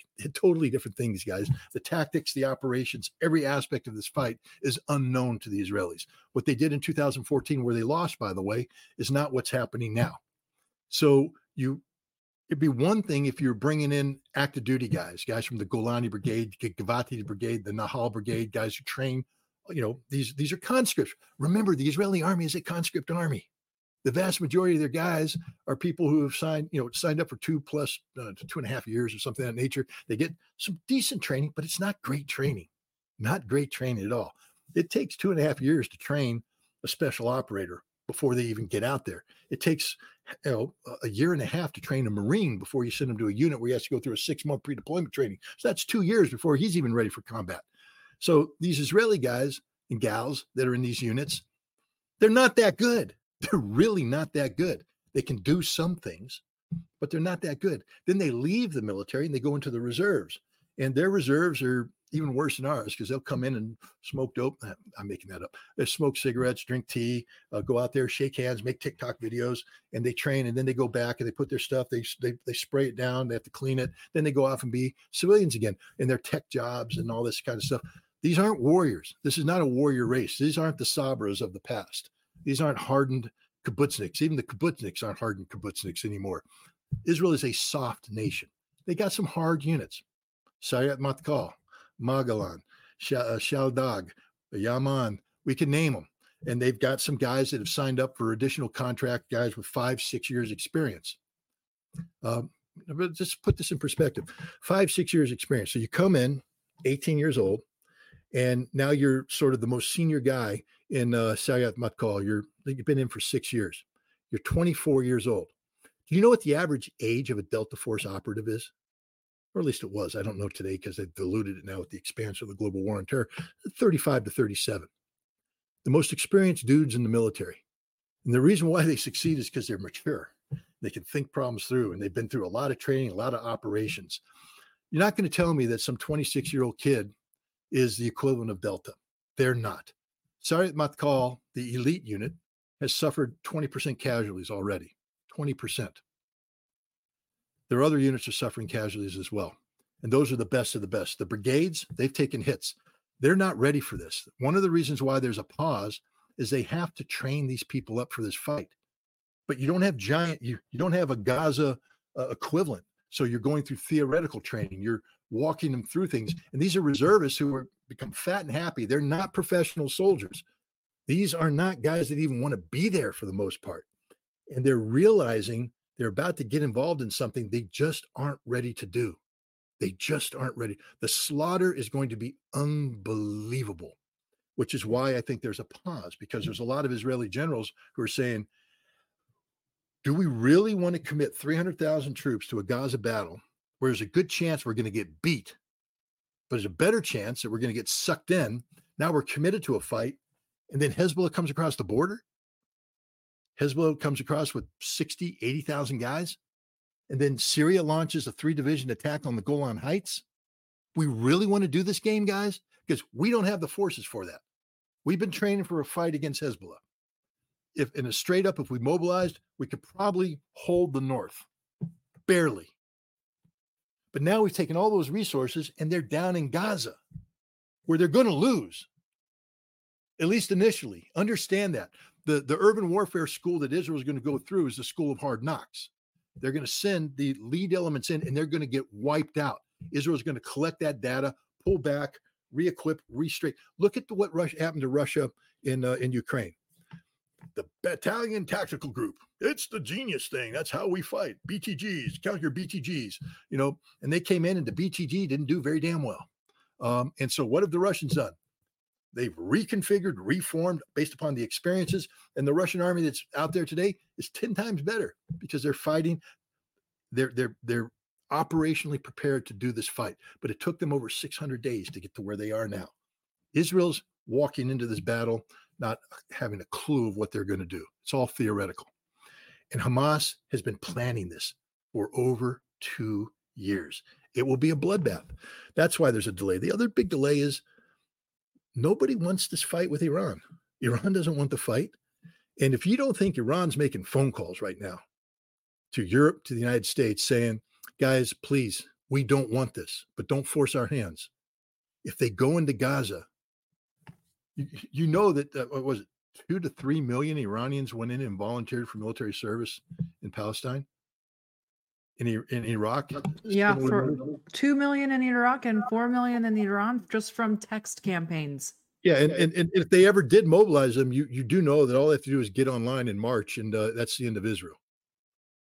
Okay, it's literally it's it's uh, the the battle of Isandlwana the Zulus swamping the Brits. Okay, this ain't Rorke's Drift. You're not going to be hiding in the in buildings against the rear rear guard. The main body's coming at you, and they're enraged. They're online. They're marching, and when they finish, you know, it's all over. It's like one of those scenes out of Games of Thrones where you know the, the guys are there. The cavalry comes in. That battle outside of uh of uh I'm giving away my geekiness here, but uh whatever that uh, Winterfell was, where uh where that the, the the one army got caught and then the, the Bolton's army came in and swamped them. That's oh, the Battle of the Bastards.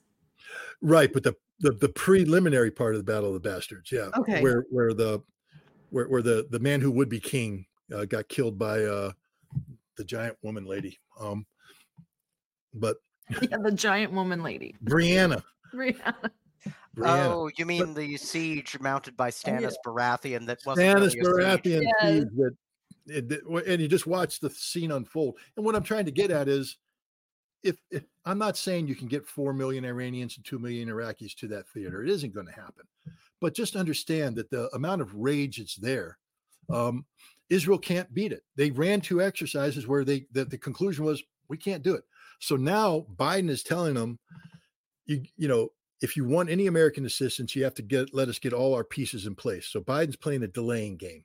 Uh, he's talking about deploying THAAD, uh, air defense systems, Patriots. He's talking about getting more troops, and they're going to slow roll this. Watch it. Just watch how slow rolling it gets. You know, and we got a couple C1 seven, C17 shortages right now. It's going to take us another day and a half to get that THAAD battery in place. Uh, guy was on emergency leave. We can't. They're going to slow roll this to try and get. The, and, and Netanyahu's getting pissed off. Why? Because he's in a political crisis right now. He was in a huge political crisis before all this started. Hundreds of thousands of Israelis in the street about his effort to change basic law, to transform the judiciary from a separate but equal branch of government into a rubber stamp outfit that will forever keep him from being um, found guilty of the corruption that he has committed. Uh, and Israelis are just saying, we don't want any part of this. So he's already there. Now, this came in, he's Mr. Security.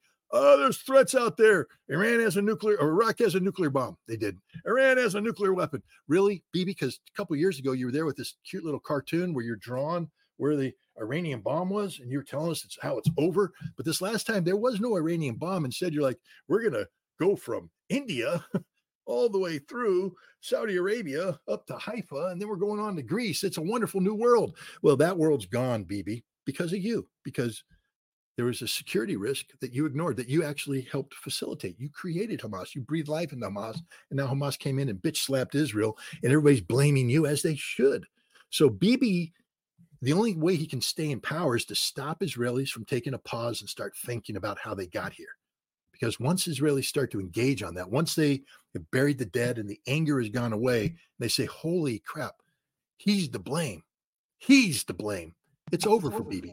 So he needs a war. He needs a war now. He needs to go in. He needs to be the, the wartime leader. And I think he's getting pushback from his own people who are saying, boss, we ain't ready. Mm-hmm. We're just not ready for this. And the worst part is, I mean, now you have the Israeli generals, they're coming in, some senior guys saying, all right, um, if you want to go into Gaza, what we have to do is delay Gaza and we have to go fight Hezbollah first. We have to fight Hezbollah first. We have to win that battle and then we could do Gaza, but we can't do Gaza first and fight Hezbollah. We're going to lose that battle. And you know, Netanyahu's just not believing it. He's turning to America saying, You've got to back us up. And America's saying, We ain't. I mean, you saw Biden afterwards. Because was like, Well, those American carriers there to drop bombs on Hezbollah. They ain't gonna drop a single bomb on Hezbollah. No. American troops, Marines are gonna land on the ground. No, they're not. Mm-mm. We're not going to get involved in anything. If it bleeds over, we'll protect our our assets, but we're not going to get involved in that fight at all. One of the reasons why is we don't want Iran to get in the fight. What we're telling the Iranians now I believe, I can't say with absolute certainty, is guys, he's freaking crazy. And he's going to go into Gaza. there ain't anything we could do to stop him. But we're not going to get involved. What we're trying to do by projecting force is to give him confidence that if he doesn't go into Gaza, we're there for him, that no one will take advantage of your perceived weakness. But we're not getting in. So don't you get involved. Because if you get involved, Jesus, now we're in trouble. Now it's all, it's basically June, July, August 1914 all over again, where the whole world just slow walking towards a global conflict that everybody saw coming. Nobody wanted, but nobody could do anything to stop. And that's what's happening here. Everybody, everybody, there's not a party here that is saying this is the outcome we want. Everybody's saying it's the outcome we don't want. And yet, because of Benjamin Netanyahu, it's the outcome that we're going to get because he is literally a man who's willing to sacrifice not only Israeli lives, but the lives of every man, woman, and child on the planet because he wants to be prime minister. He doesn't want to go to jail. I don't know why we don't fly an airplane into Israel, tell him to get his ass on the airplane, and we'll put him up in a $40 million mansion in Miami Beach next to Zelensky. Yeah, give him Zelensky's mansion. Yeah. The two can sit there and drink wine all day or something, but he's he's got to go. But it's this is insane because there I can't even Hamas, believe it or not, and when Iran came to Hamas after the bombing started, they went to the political element that's in uh, Qatar, I believe, and uh, they sat down. They said, "You want us to come in?" Hamas "No, boss, we got this under control. We got it. We we we're good. They're coming in. We're going to beat them up. That's we we got this all planned out." It's playing out exact, and it is. It's playing out exactly how Hamas wants because this is not about a military victory. This is about a political victory. This is about Israel discrediting itself so much about its what it's done to the Palestinian people that the world will never forgive and the world can never turn a blind eye and something has to be done to solve this problem. And that's the political fight that I mean the sad thing is that Hamas is sacrificing the Palestinian people. This is a very cold-blooded decision made by Hamas. They knew how Israel would react and they're letting Israel do it. Hamas is not Hezbollah. Keep that in mind. Nasrallah does not want that to happen to the people of Lebanon Nasrallah does not want this to happen to the people of southern Lebanon, the Shia. He doesn't want it to happen to anybody. Nasrallah is a sane, rational thinker. Hamas is very radical, and they have made a cold-blooded decision that they are going to sacrifice two million Palestinians to achieve a political victory that it has them emerging empowered, and that's despicable. I understand why they're doing it. I understand why they believe they have to do it. I understand why they believe that there's no other justification for it. But my God, look at those children. Look at the women. Look at the innocents that are being slaughtered. It's the Israelis killing them, but Hamas created the scenario that's allowed that, that facilitated Israel into doing this. Hamas has a lot of blood on their hands. They're not innocent uh, victims to what, what's going on here. They are active participants in a tragic dance of death being waged between Hamas and Israel and the people caught in the middle of the Palestinians, and they're paying the heavy price, the heaviest of prices. Well, I think on that foreboding note, we will end this stream. It's been two hours. I can't believe it's been two hours. It doesn't, it feels like five minutes. But I don't think that our audience needs to know, but you could tell them anyway where to find you these days because I know you're not really on YouTube that much. Well, we, we we're back on YouTube, but um, Oh, because Jeff Norman, who's my colleague, who uh, friend and colleague, who he manages the because I'm literally just an idiot about everything in life. Um, I read, I write, and he hel- helps me get on the internet and uh, and do this kind of stuff. I guess we're not monetized right now because YouTube's mad at us, and um, so we have to do some stuff in terms of because I told him I don't care because I'm an idiot and I just don't care, and uh, and that I'll say whatever the hell I want to say when I want to say it, how I want to say it, and uh, and uh, he's like, well, okay, but I'm in charge of asking the questions on Ask the Inspector, so I will ask soft questions up front that prevent you from saying something that gets YouTube to kick us off totally. And then halfway through, we transition to Rumble, who apparently doesn't care about any of my answers. So there's there's that going on, but that's all the politics behind the technology, et cetera. Everything I do can be found on scottritterextra.com. It's a one-stop shop. Um, I have a Substack. Uh, you can um, you can subscribe if I think you have to subscribe, but it's a free subscription, so it's you don't have to pay. If you want to pay, thank you, appreciate it. That's how I got. That's how I got this. That's how I got this and uh, my anti-maverick device. You know, modern technology. Um, and that's how I'm able to dedicate the time to do stuff like this because um, if I had to actually focus on, you know, putting roofs on houses or digging ditches or whatever else 62 year old men do when they don't have a job, um, you know, I, I I couldn't do this. So, you know, this people's contributions are very important and I deeply appreciate them, but they're not required. That's the important thing is that no matter what I do, what I say, what I write, you can go to scottritterextra.com and it's there free of charge.